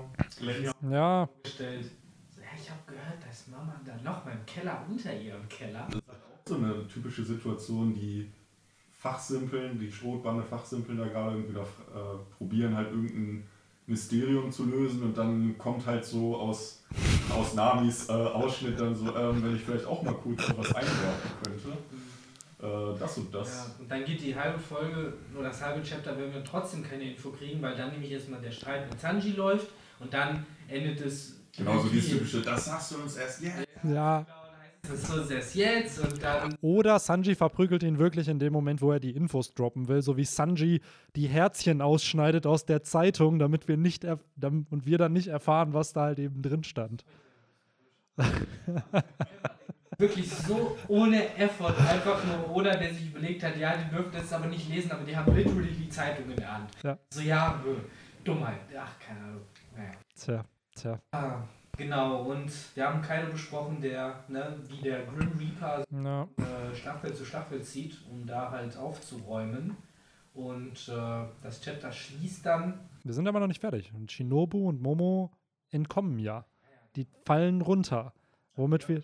Auch das ist ein Moment, wo ich mir den Anime wünsche, weil das konnte ich ehrlich gesagt aus den Bildern nicht so richtig sehen. Hat sie da jetzt das Jutsu des Tausches an? Ja, sie hat ja diese Teufelsfrucht, dass sie Dinge reifen lassen kann. Hat halt im Endeffekt die Klippe abgespalten, auf der sie stand, so Roadrunner-mäßig. Ja. Am Rand und Mhm. dann ist halt das Ding abgebröckelt, weil sie es halt ne, Okay. kaputt Und damit haben wir den dritten, die dritte Charaktergruppierung, die jetzt runterfällt. Wir hatten erst Big Mom, dann hatten wir Ruffy. Beide sind, eine ist fast ins Wasser gefallen, der andere ist ins Wasser gefallen. Hier bekommen wir jetzt nicht aufgelöst, wohin die fallen, aber dadurch, dass wir im letzten Chapter gesehen haben, dass die, das Wano erreicht wird, glaube ich nicht, dass die jetzt unter Wasser noch sind. Und äh, ich habe mich ehrlich gesagt gefragt, warum trennt Oda die jetzt von Onigashima ab?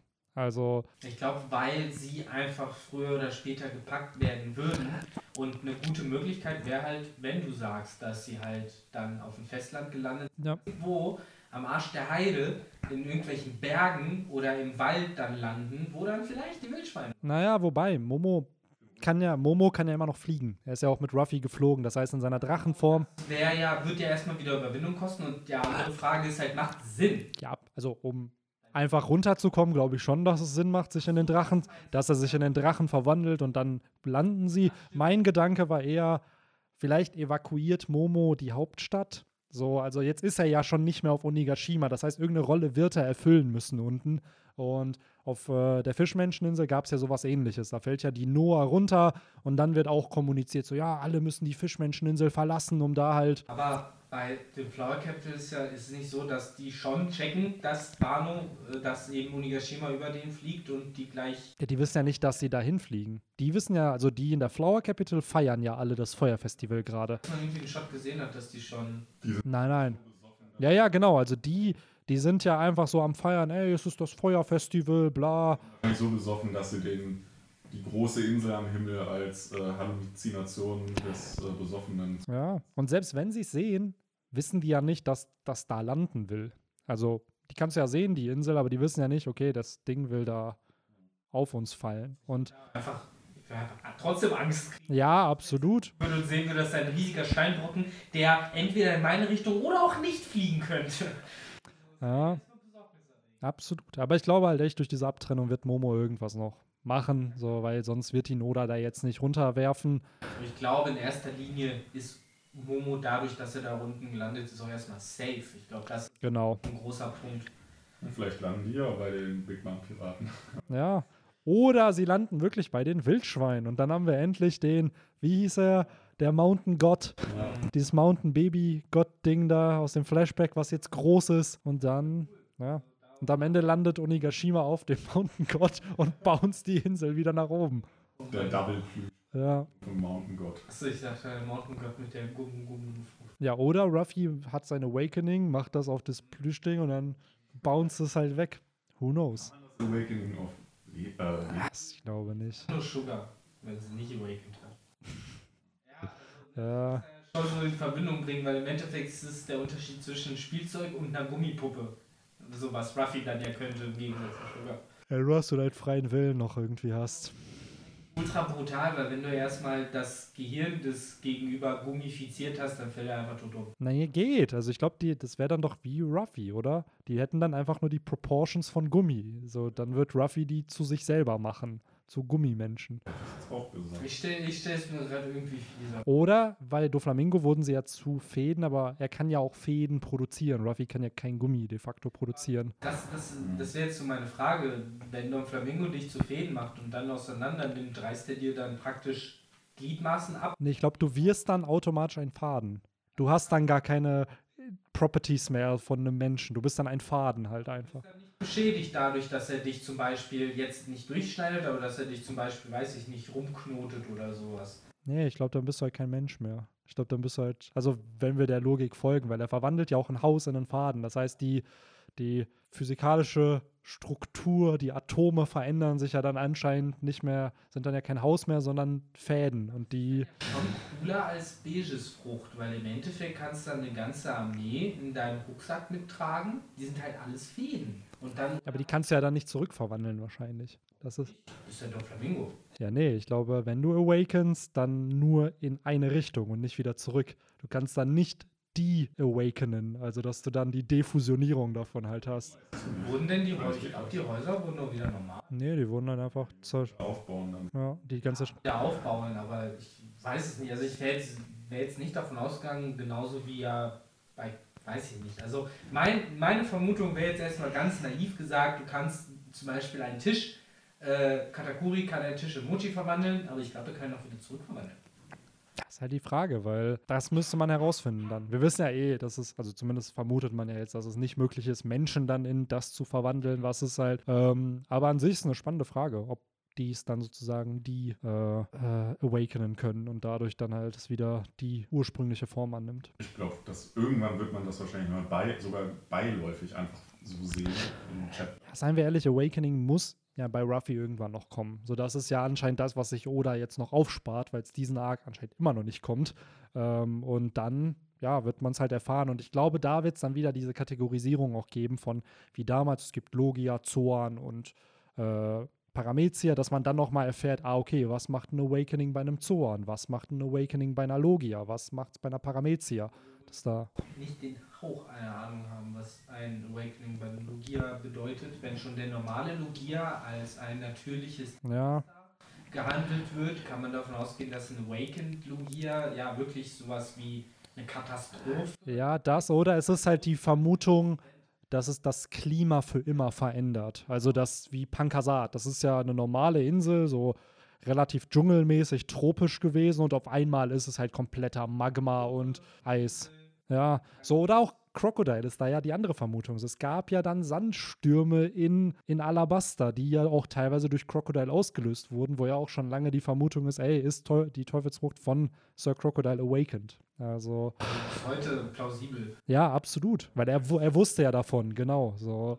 Ja, im Endeffekt, was bedeutet das und was nehmen wir jetzt als größte Info aus diesem Podcast raus? Vermutlich ist die Insel, auf die Rouge gelandet ist, wo die Oma ihm noch die äh, Regenschirme gegeben hat, da wohnt Enel jetzt schon. Ja. Hat sein Teufelsbruch mittlerweile awakened und ist der krasseste Motherfucker. Ja, ganz ehrlich, es wäre halt mega cool, wenn viele Inseln oder das Klima der äh, Grand Line-Inseln dadurch erklärt werden würde, wenn am Ende Teufelsfrüchte dafür verantwortlich sind. Diese ja, 800-jährige Geschichte, Genau. dass dadurch halt diese Inseln so ist ja- entstanden sind. Das ist ja auch der Grund, weswegen zum Beispiel Drum kalt ist, aber Alabasta, was nicht jetzt ein paar Tage weiter weg ist, ist halt eine Wüste. Genau, es wird ja auch gesagt, diese Inseln folgen ja den Seasons teilweise. Und ja, I, I would buy it. Also es macht Sinn und wie Henry schon sagt, in so einer 800-jährigen Geschichte, selbst davor gab es Geschichte in diesem Universum so. Und Ey, warum nicht? Und was wäre dann äh, das, die Naturkatastrophe bei Kizaru? Also ich kann mir sowas wie Hagelstürme, Schneestürme, sogar Magma, eben Hm. Vulkanausbrüche vorstellen, aber was wäre es denn dann bei Das fucking wär- Kizaru? Das wäre diese, diese Welt, wo Thaddeus in der einen Spongebob-Folge sagt, in diesem weißen Nichts, sondern nur allein. Allein, allein, allein. Ja, das wäre. Das wär das bei Kizaru. Ja. Ah, heftig. Das ewige Licht. Ja, ja, viele äh, Exkurse heute, äh, auch wenn das Chapter äh, eigentlich nicht viel hergegeben hat. Aber seien wir ehrlich, es sind immer One Piece-Exkurse. Es war immer schon da. Auch dieser Power Ranger Talk, genau. So. Es war irgendwo. Nee, Wir haben noch gar nicht das Ende angesprochen. Da wären wir eigentlich was zu gekommen. Ne? Ich hatte ein bisschen reingegrätscht, aber ja, lasst uns gern. Ähm, warte, das war schon ein sehr, sehr cooler Moment mit Law, fand ich.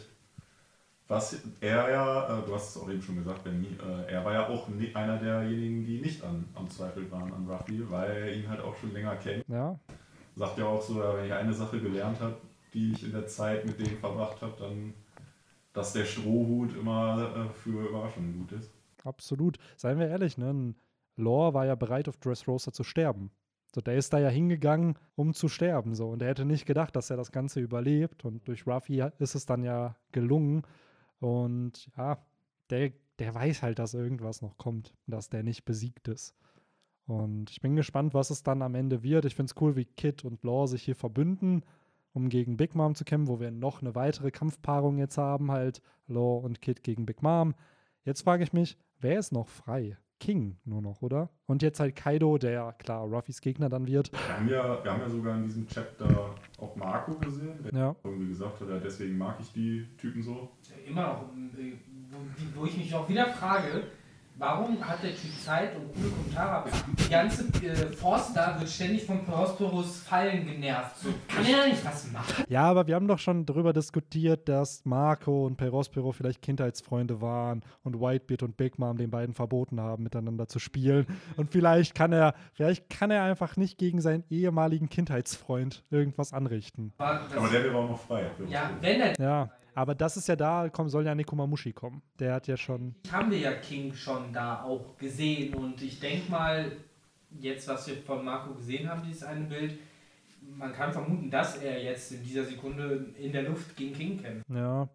Das, glaube ich, ist die plausibelste Erklärung, dass dann Marco gegen King kämpft. Gleichzeitig wird hier aber auch angeteased, dass Zorro ja geheilt wird. So, und dann ist er ja anscheinend 20 Männer wert, laut Sanji. Ähm, Übrigens auch schon krasses Lob äh, in so Richtung Zorro. Also, Stimmt. das muss man ja auch sagen. Auch wenn da Zorro natürlich sofort aufwacht und sagt, nein, 2000, so sich direkt getriggert fühlt dadurch. Das war hier das beste Duo. Hat nicht lange angefangen. Nee, Das ist eine sehr interessante Dynamik gewesen. Aber es lässt ja implizieren, auch wenn man es schon vermutet hätte, dass Zorro auch nochmal sein Comeback kriegen wird in diesem Arc, ob durch Marco, ob durch Chopper und deren Heilfähigkeiten, man weiß es nicht. Aber wer bleibt dann auch für Zorro? Ist es dann auch King? So, es ist halt, weil wenn Sanji jetzt gegen Queen kämpfen darf, wird es ja schon stark impliziert, ey, Zorro hat gegen Kaido eine Schnittwunde ausgelöst, jetzt darf er auch gegen King kämpfen. Ja, ich glaube, spätestens seitdem er Kaido eine Wunde zugefügt hat, denke ich auch, dass Zorro King besiegen könnte. dazu sagen äh, muss, ne, jetzt auch gar nicht äh, irgendwie äh, auf, Wertung, be- auf unsere Wertung bezogen oder sowas, aber vor so ein paar Monaten haben wir ja noch das Gegenteil behauptet. Ja, Waren wir Ja. ja fest der Ansicht, so, früh gegen. Kyle, gegen King, der viel zu früh. ja. Aber ne, dadurch, dass Bruder uns eben gezeigt hat, was, wie es halt gegen Kaido aussieht, wird es plausibel. Dann, dann, genau, dadurch wird es dann auch legit, finde ich. Ja. Indem wir halt solche Aktionen wie gegen Kaido dann gesehen haben. Und äh, ja, wie gesagt, dadurch finde ich, wird das Ganze dann auch plausibel und äh, irgendwo logisch, wenn er dann halt auch gegen ihn kämpft und ihn auch besiegt. Dann, dann sage ich auch nicht mehr, das kommt zu früh, weil auch das haben wir jetzt schon häufiger alleine heute gesagt. Wir sind mittlerweile am Ende eigentlich von One Piece oder gleiten aufs Ende entgegen. Und dann sollte der, der zweite Mart äh, praktisch von, von der Crew, Erste. der erste, ja stimmt, Ruffy ist ja weg. Ähm, dann sollte der auch mittlerweile in dem Power Scaling irgendwo sein. Absolut. Also, nachdem er gezeigt hat, was er gegen Kaido konnte. Und das hat uns ja als Reference irgendwo gefehlt, weil wir nicht wussten, wo kann man Zorro jetzt einordnen, wo war der Ping, wer war der stärkste Gegner, gegen den er gekämpft hat. Pika, hm, ist dann halt natürlich schwierig, sich da irgendwie zu gucken, okay, kann er dann gegen einen Kaiserkommandanten ankommen. Aber ja, wenn er Kaido eine seiner wenigen Narben verpassen kann, dann wird er es wahrscheinlich auch gegen den Kommandanten der Bande an, ja, aufnehmen können. Im Endeffekt hätte also auch damals schon einfach Zorro den Kampf gegen Doflamingo übernehmen können. Gar kein Problem. Bestimmt. Warum hat sich Ruffy überhaupt den Arsch aufgerissen? Ja, gute Frage. Ja, generell, also kurz, kurz nochmal Real Talk. Äh, es ist wirklich eigentlich richtig dumme Verteilung von Ressourcen gewesen, dass Zorro am Birdcage stand und irgendwie mit seinen Schwertern versucht hat, es aufzuhalten, während Don Flamingo eben in seinen 10 Minuten durch die Gegend geflogen ist, äh, wo Ruffy eben äh, out of commission war. Da hätte man nicht auf Ruffy warten können. Zorro hätte eigentlich hingehen Ja, erledigen können. ganz ehrlich, im Fisch, auf dem, in der Fischmenscheninsel hat doch auch Zorro gegen Hody kurz gekämpft und hätte ihn auch gewone-shottet, wahrscheinlich, wenn die nicht unter Wasser gewesen wären. Also, Dressrosa, also äh, Fischmenscheninsel, Pankazat und Dressrosa, diese drei Bosse, die, die stellt euch mal vor, Zorro wäre einfach auf Whole Cake Island mit dabei gewesen. So, das wäre halt auch anders verlaufen irgendwie, dadurch, dass dann halt, Wahrscheinlich diese, diese ähm, Welle da von Perospero hätte er wahrscheinlich zerschnitten. einfach, ja, easy. Aber das ist halt das coole Ressourcenmanagement, ne? Das fand ich ganz cool, dass auf Dressrosa ein Part der Strute thematisiert wurde, auf Cake Island der andere. Und wie man schon sagt, ja, er hätte die Welle zerschnitten, dadurch, dass man Zorro aber nicht hat, müssen sie es anders lösen. Und das fand ich dann eigentlich schon ganz cool geregelt. Ja. Jetzt gleich noch äh, Hitchcocks Die Vögel äh, abläuft.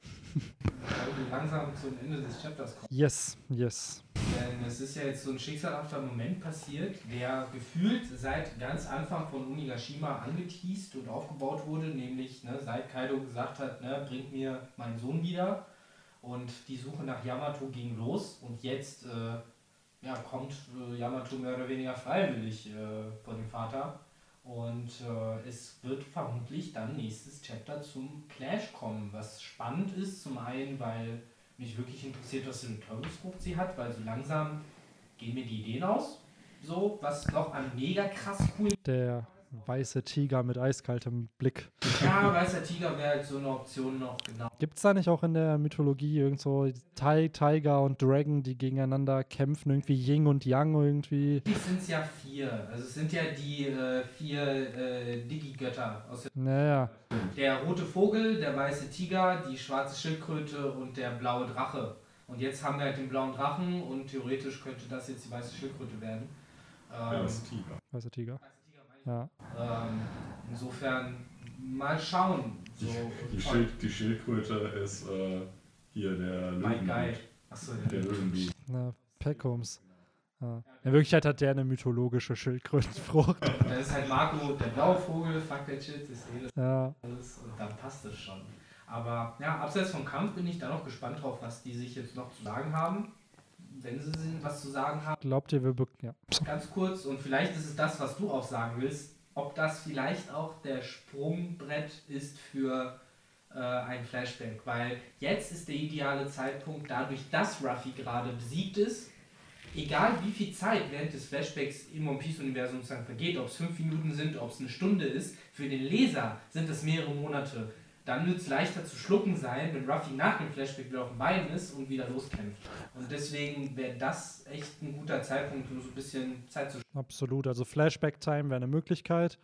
Ist halt die Frage, wie lang der geht, weil Antagonisten-Flashbacks nie so lang sind wie Protagonisten oder Flashbacks halt, wo. Aber ja trotzdem um die drei Monate. Ah, also der drei.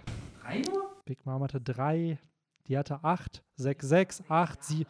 Ja, genau, die war, aber es waren drei Kapitel. Es wirkt dann so lang, weil Oda so viele Informationen in so wenig Chapter packt. Aber oft arbeitet gerade bei Antagonisten-Flashbacks oder mit Collagen, wo dann zwei Seiten gezeigt werden mit ganz vielen Bildern, was passiert ist. Weil es ist halt auch da die Frage. Ich wäre voll dafür, dass wir mehr bei Kaidos Flashback natürlich bekommen, aber max fünf Kapitel vielleicht. Mehr. Mit Yamato ein bisschen. Ja, Da wäre halt die Frage, weil wenn dann Ace noch thematisiert wird, dann können es definitiv 5, 6 Chapter. Aber der wurde ja schon durch Yamato thematisiert. Das hatten wir ja schon mit einem Chapter, wo der Flashback war. Ich glaube, da wird es sehr wahrscheinlich ein bisschen Rocks Zeit gezeigt. Ist halt die Frage, will uns Oda God Valley zeigen oder nicht? Wenn er uns God Valley zeigt, dann kann es vielleicht auch länger gehen. Aber was will Oda mit dem Flashback zeigen? Zeigt er uns wirklich Kaidos ganzen Werdegang? Zeigt er uns die Zeit nur vor sozusagen vor Wano? Zeigt er uns die Zwischenzeit zwischen Wano und heute, also diese 20 Jahre? Es ist halt die Frage, wo Oda ansetzt von der Zeit. Hat er uns ja ziemlich präzise die Origin. Genau, genau. Kaido ist es ein bisschen schwieriger, bei Big Mama ist ja deshalb einfach, weil sie ja praktisch schon als Kind ihren Origin durchgezogen hat und ab da, ja, es ist halt nur noch eine Frage von, ne, wen hat sie wann wie verprügelt. Während es ja bei Kaido ja schon erstens nicht bekannt ist, hat er die als Kind bekommen, war er schon älter, er hat sie von Big Mom bekommen und da wäre dann vielleicht auch eben ne, sowohl das davor als auch das danach. Wir wissen, dass er sie halt nach dem Fall von Rocks bekommen hat. Das heißt, das war vor 39 Jahren. Wie alt Kaido ist, wissen wir aktuell nicht, aber dadurch, dass er halt eben ein Schiffsjunge war, so wie Shanks und Buggy bei der Roger-Piratenbande, würde ich behaupten, zwischen 12 und 16, dass der in der Zeit war, so. Interessant, ne, wie früh oder spät in der Origin Genau. oder an vor Rocks, nach Rocks. Und was will er uns mit der Story ja sagen? Und oft dienen ja Origin-Stories dazu, um die Motivation des Antagonisten zu verstehen. Und bei Kaido wäre es ja in dem Fall diese, warum wurde er so depressiv? So, wahrscheinlich dadurch, dass er dann der Stärkste ist. Und gleichzeitig, warum glaubt er nicht an Piraten, die miteinander verbündet sind? So, und das wird wahrscheinlich durch die ganze Rocks-Zeit dann klar werden, warum er glaubt, dass Piraten sich misstrauen. Er sagt ja auch so, ey, ihr seid eine Piratenallianz, das wird scheitern, weil ihr euch verraten werdet. Und, und da muss man, glaube ich, dann halt die Info bekommen. Und dann ist die Frage auch die Bindung zu Yamato. Wie ist da Vater, Tochter, Sohn, wie man es dann nennen will? So, warum ist die Beziehung zwischen den beiden so? Patchwork-Familie mit Odin als zweiten Papa. Ja, Ja, die es ja auch gibt. Ne? genau. Ja, das ist auch wieder die Frage, ob es wichtig ist. Aber Mütter in One Piece, bis auf, also biologische Mütter in One Piece, bis auf Big Mom, sind gefühlt auch, ja, Ja, der Aber auch, die ist auch tot. ist, ja, auch tot. Aber, Ace, die kennen wir ja auch, aber die ist auch stimmt, Rouge. Ja, stimmt. ach ja. Spannend auf jeden Fall. Und keine Pause nächste Woche. Also geht's. Und ich glaube, danach kommt aber wieder ein Break. Können sich äh, alle schon mal dann auf Band 6, Ja, 6 müssen. sieben. sieben. Sieben. Ja, Showdown auf dem Baratier. ja. Äh, herausragenden Charakteren wie Pearl und Da mit seinem. Mit dem Jungle Fever. Für alle, die nicht Bescheid wissen, der Podcast erscheint ja auch bei den ganzen Audio-on-Demand-Plattformen. Und dort, äh, immer wenn ein One Piece-Kapitel nicht erscheint, reden wir über ein Manga-Band. Und wir sind mittlerweile dann, wenn mal wieder Pause, schon beim siebten Manga-Band angekommen. Die Baratie ist voll im Gange und äh, wir lesen den ganzen One Piece-Manga nochmal von vorne, weil wir ja den Podcast damals mit Kapitel 895 gestartet haben und uns gesagt haben, wenn das hier alles vorbei ist, wollen wir auch über jedes Kapitel mal gequatscht haben. Außerdem sind wir eh so hobbylos, dass wir dann einmal im Monat am Freitag dann so da rumsitzen und dann so, ja, ist kein Chapter rausgekommen. Aber die Mikros müssen sie, die können ja nicht auch rumstehen, weil Zeit ist Geld und das Leute, wir hätten uns eh immer getroffen und über diese Themen eh gequatscht. Ob mit einem Bierchen oder einer. Einfach das, was früher das Training war, was halt gesettelt irgendwie an einem Dienstagabend oder so war, das ist halt der Podcast. Ja. Nur, dass wir halt Mikrofone dann mal aufstellen und über diesen ganzen Nerd-Shit quatschen und den euch auch zur Verfügung stellen. Insofern, wenn ihr wissen wollt, äh, wie das genau nochmal mit Zorn und Falkenauge war, dann hört doch in den. Jetzt höre ich mich wie so eine Audible-Werbung an. Aber nee, dann hört doch mal gerne in den Podcast äh, zur Besprechung von Band 6 Yes. rein. Alle drei von uns sind am Start. Und by the way, Props an alle Leute, die den Podcast äh, bei Spotify und Co. hören. Mittlerweile kommen wir ab und an in den äh, deutschen Spotify-Charts an, was sehr, sehr, sehr, sehr cool ist. Äh, Props an alle, die es halt über die Audioplattform hören. Super cool. Vielen Ja, mega korrekt. So, bevor wir das hier schließen, eine letzte Sache noch. Ja, Ihr habt eine Frage an mich gehabt, stimmt, stimmt. die, wo es Meinungsverschiedenheiten wohl gab im letzten Kapitel Talk. Und ich bin jetzt das Zünglein in der Waage, wenn ich das richtig verstanden habe. Ja, es gab letzte Woche einen, ja, nennen wir es, nennen wir es Diskussion über äh, ein Ereignis, was sich äh, abgespielt hat in One Piece. Und Ruffy wurde ja von Kaido wieder runtergehauen, vermeintlich. Und äh, wir haben halt Interpretationsprobleme gehabt, weil man hat ja nicht genau gesehen, was passiert ist. Man sieht nur Ruffy, der runterfällt. Und die Frage war, hat ihn Kaido kaputt gehauen und er ist runtergefallen? Wo dann die Frage wäre, warum zeigt es oder nicht? Oder ist Ruffy aufgrund von irgendeinem neuen Königshaki Power-Up, ähnlich wie mit Gear 4, selber runtergefallen? Weil Ruffys Wille ist ja nicht gebrochen jetzt gerade. Und jetzt ist halt, du bist die Entscheidung. Ja, ich tendiere zu ersterem, weil ich erkläre es mir einfach ganz simpel. Das zweite würde ja voraussetzen, dass er genau an der Kante von der Insel steht. Aber die Chance, dass er genau da steht, in diesem Clash von denen, an diesem Riesenareal, wo die kämpfen, ist für mich zu gering. Erstes, er wird halt besiegt Weggeclasht. Okay, ja, ja. Gut. mit der Keule. That's it. Okay. Ich weiß nicht, wurde das auch irgendwie an die Community gerichtet letzte Woche? Was war Weiß ich gar nicht. Nee, ich glaube, ich glaube, da hatten wir es dann, glaube ich, nicht so explizit. Also ich hatte jetzt nicht viele Kommentare dazu gelesen. Ähm, aber ich bin mit beiden Varianten mittlerweile eigentlich angefreundet. Also auch da, wenn es so, wie schon gesagt, es ist halt nur meine Frage oder mein Problem war halt einfach nur, warum zeigt es oder nicht? Warum lässt er so ein Mysterium, dass halt Ruffy da runterfällt und Ist das nicht echt häufig? ja, absolut, aber bei so einem wichtigen Quote-unquote Kampf, dass er es dann offscreen war, halt so ein bisschen die Frage. So, Leute, aber bevor wirklich jetzt gleich noch die Welt untergeht äh, zwischen Vögeln, Sturm und allem anderen, jetzt gerade ist ruhig, aber trotzdem, lasst uns doch zum Ende des Podcasts, Yes, jetzt wo auch diese äh, dringlichen Fragen des Lebens beantwortet cue the Scrubs sad melody. Da, da, da, da, da, da. Es geht, wie gesagt, nächste Woche weiter. Yes. Sind wir nicht am Ende. Äh, uns Pink Panther, ihr kennt das alles, wenn ihr alt genug dafür seid. Wenn, äh, die Catchphrase. Insofern verabschiede ich mich schon mal und äh, Ich sag nur noch, Hashtag ist, die, was war die Sprache, die am Anfang äh, gesagt wurde. Yes.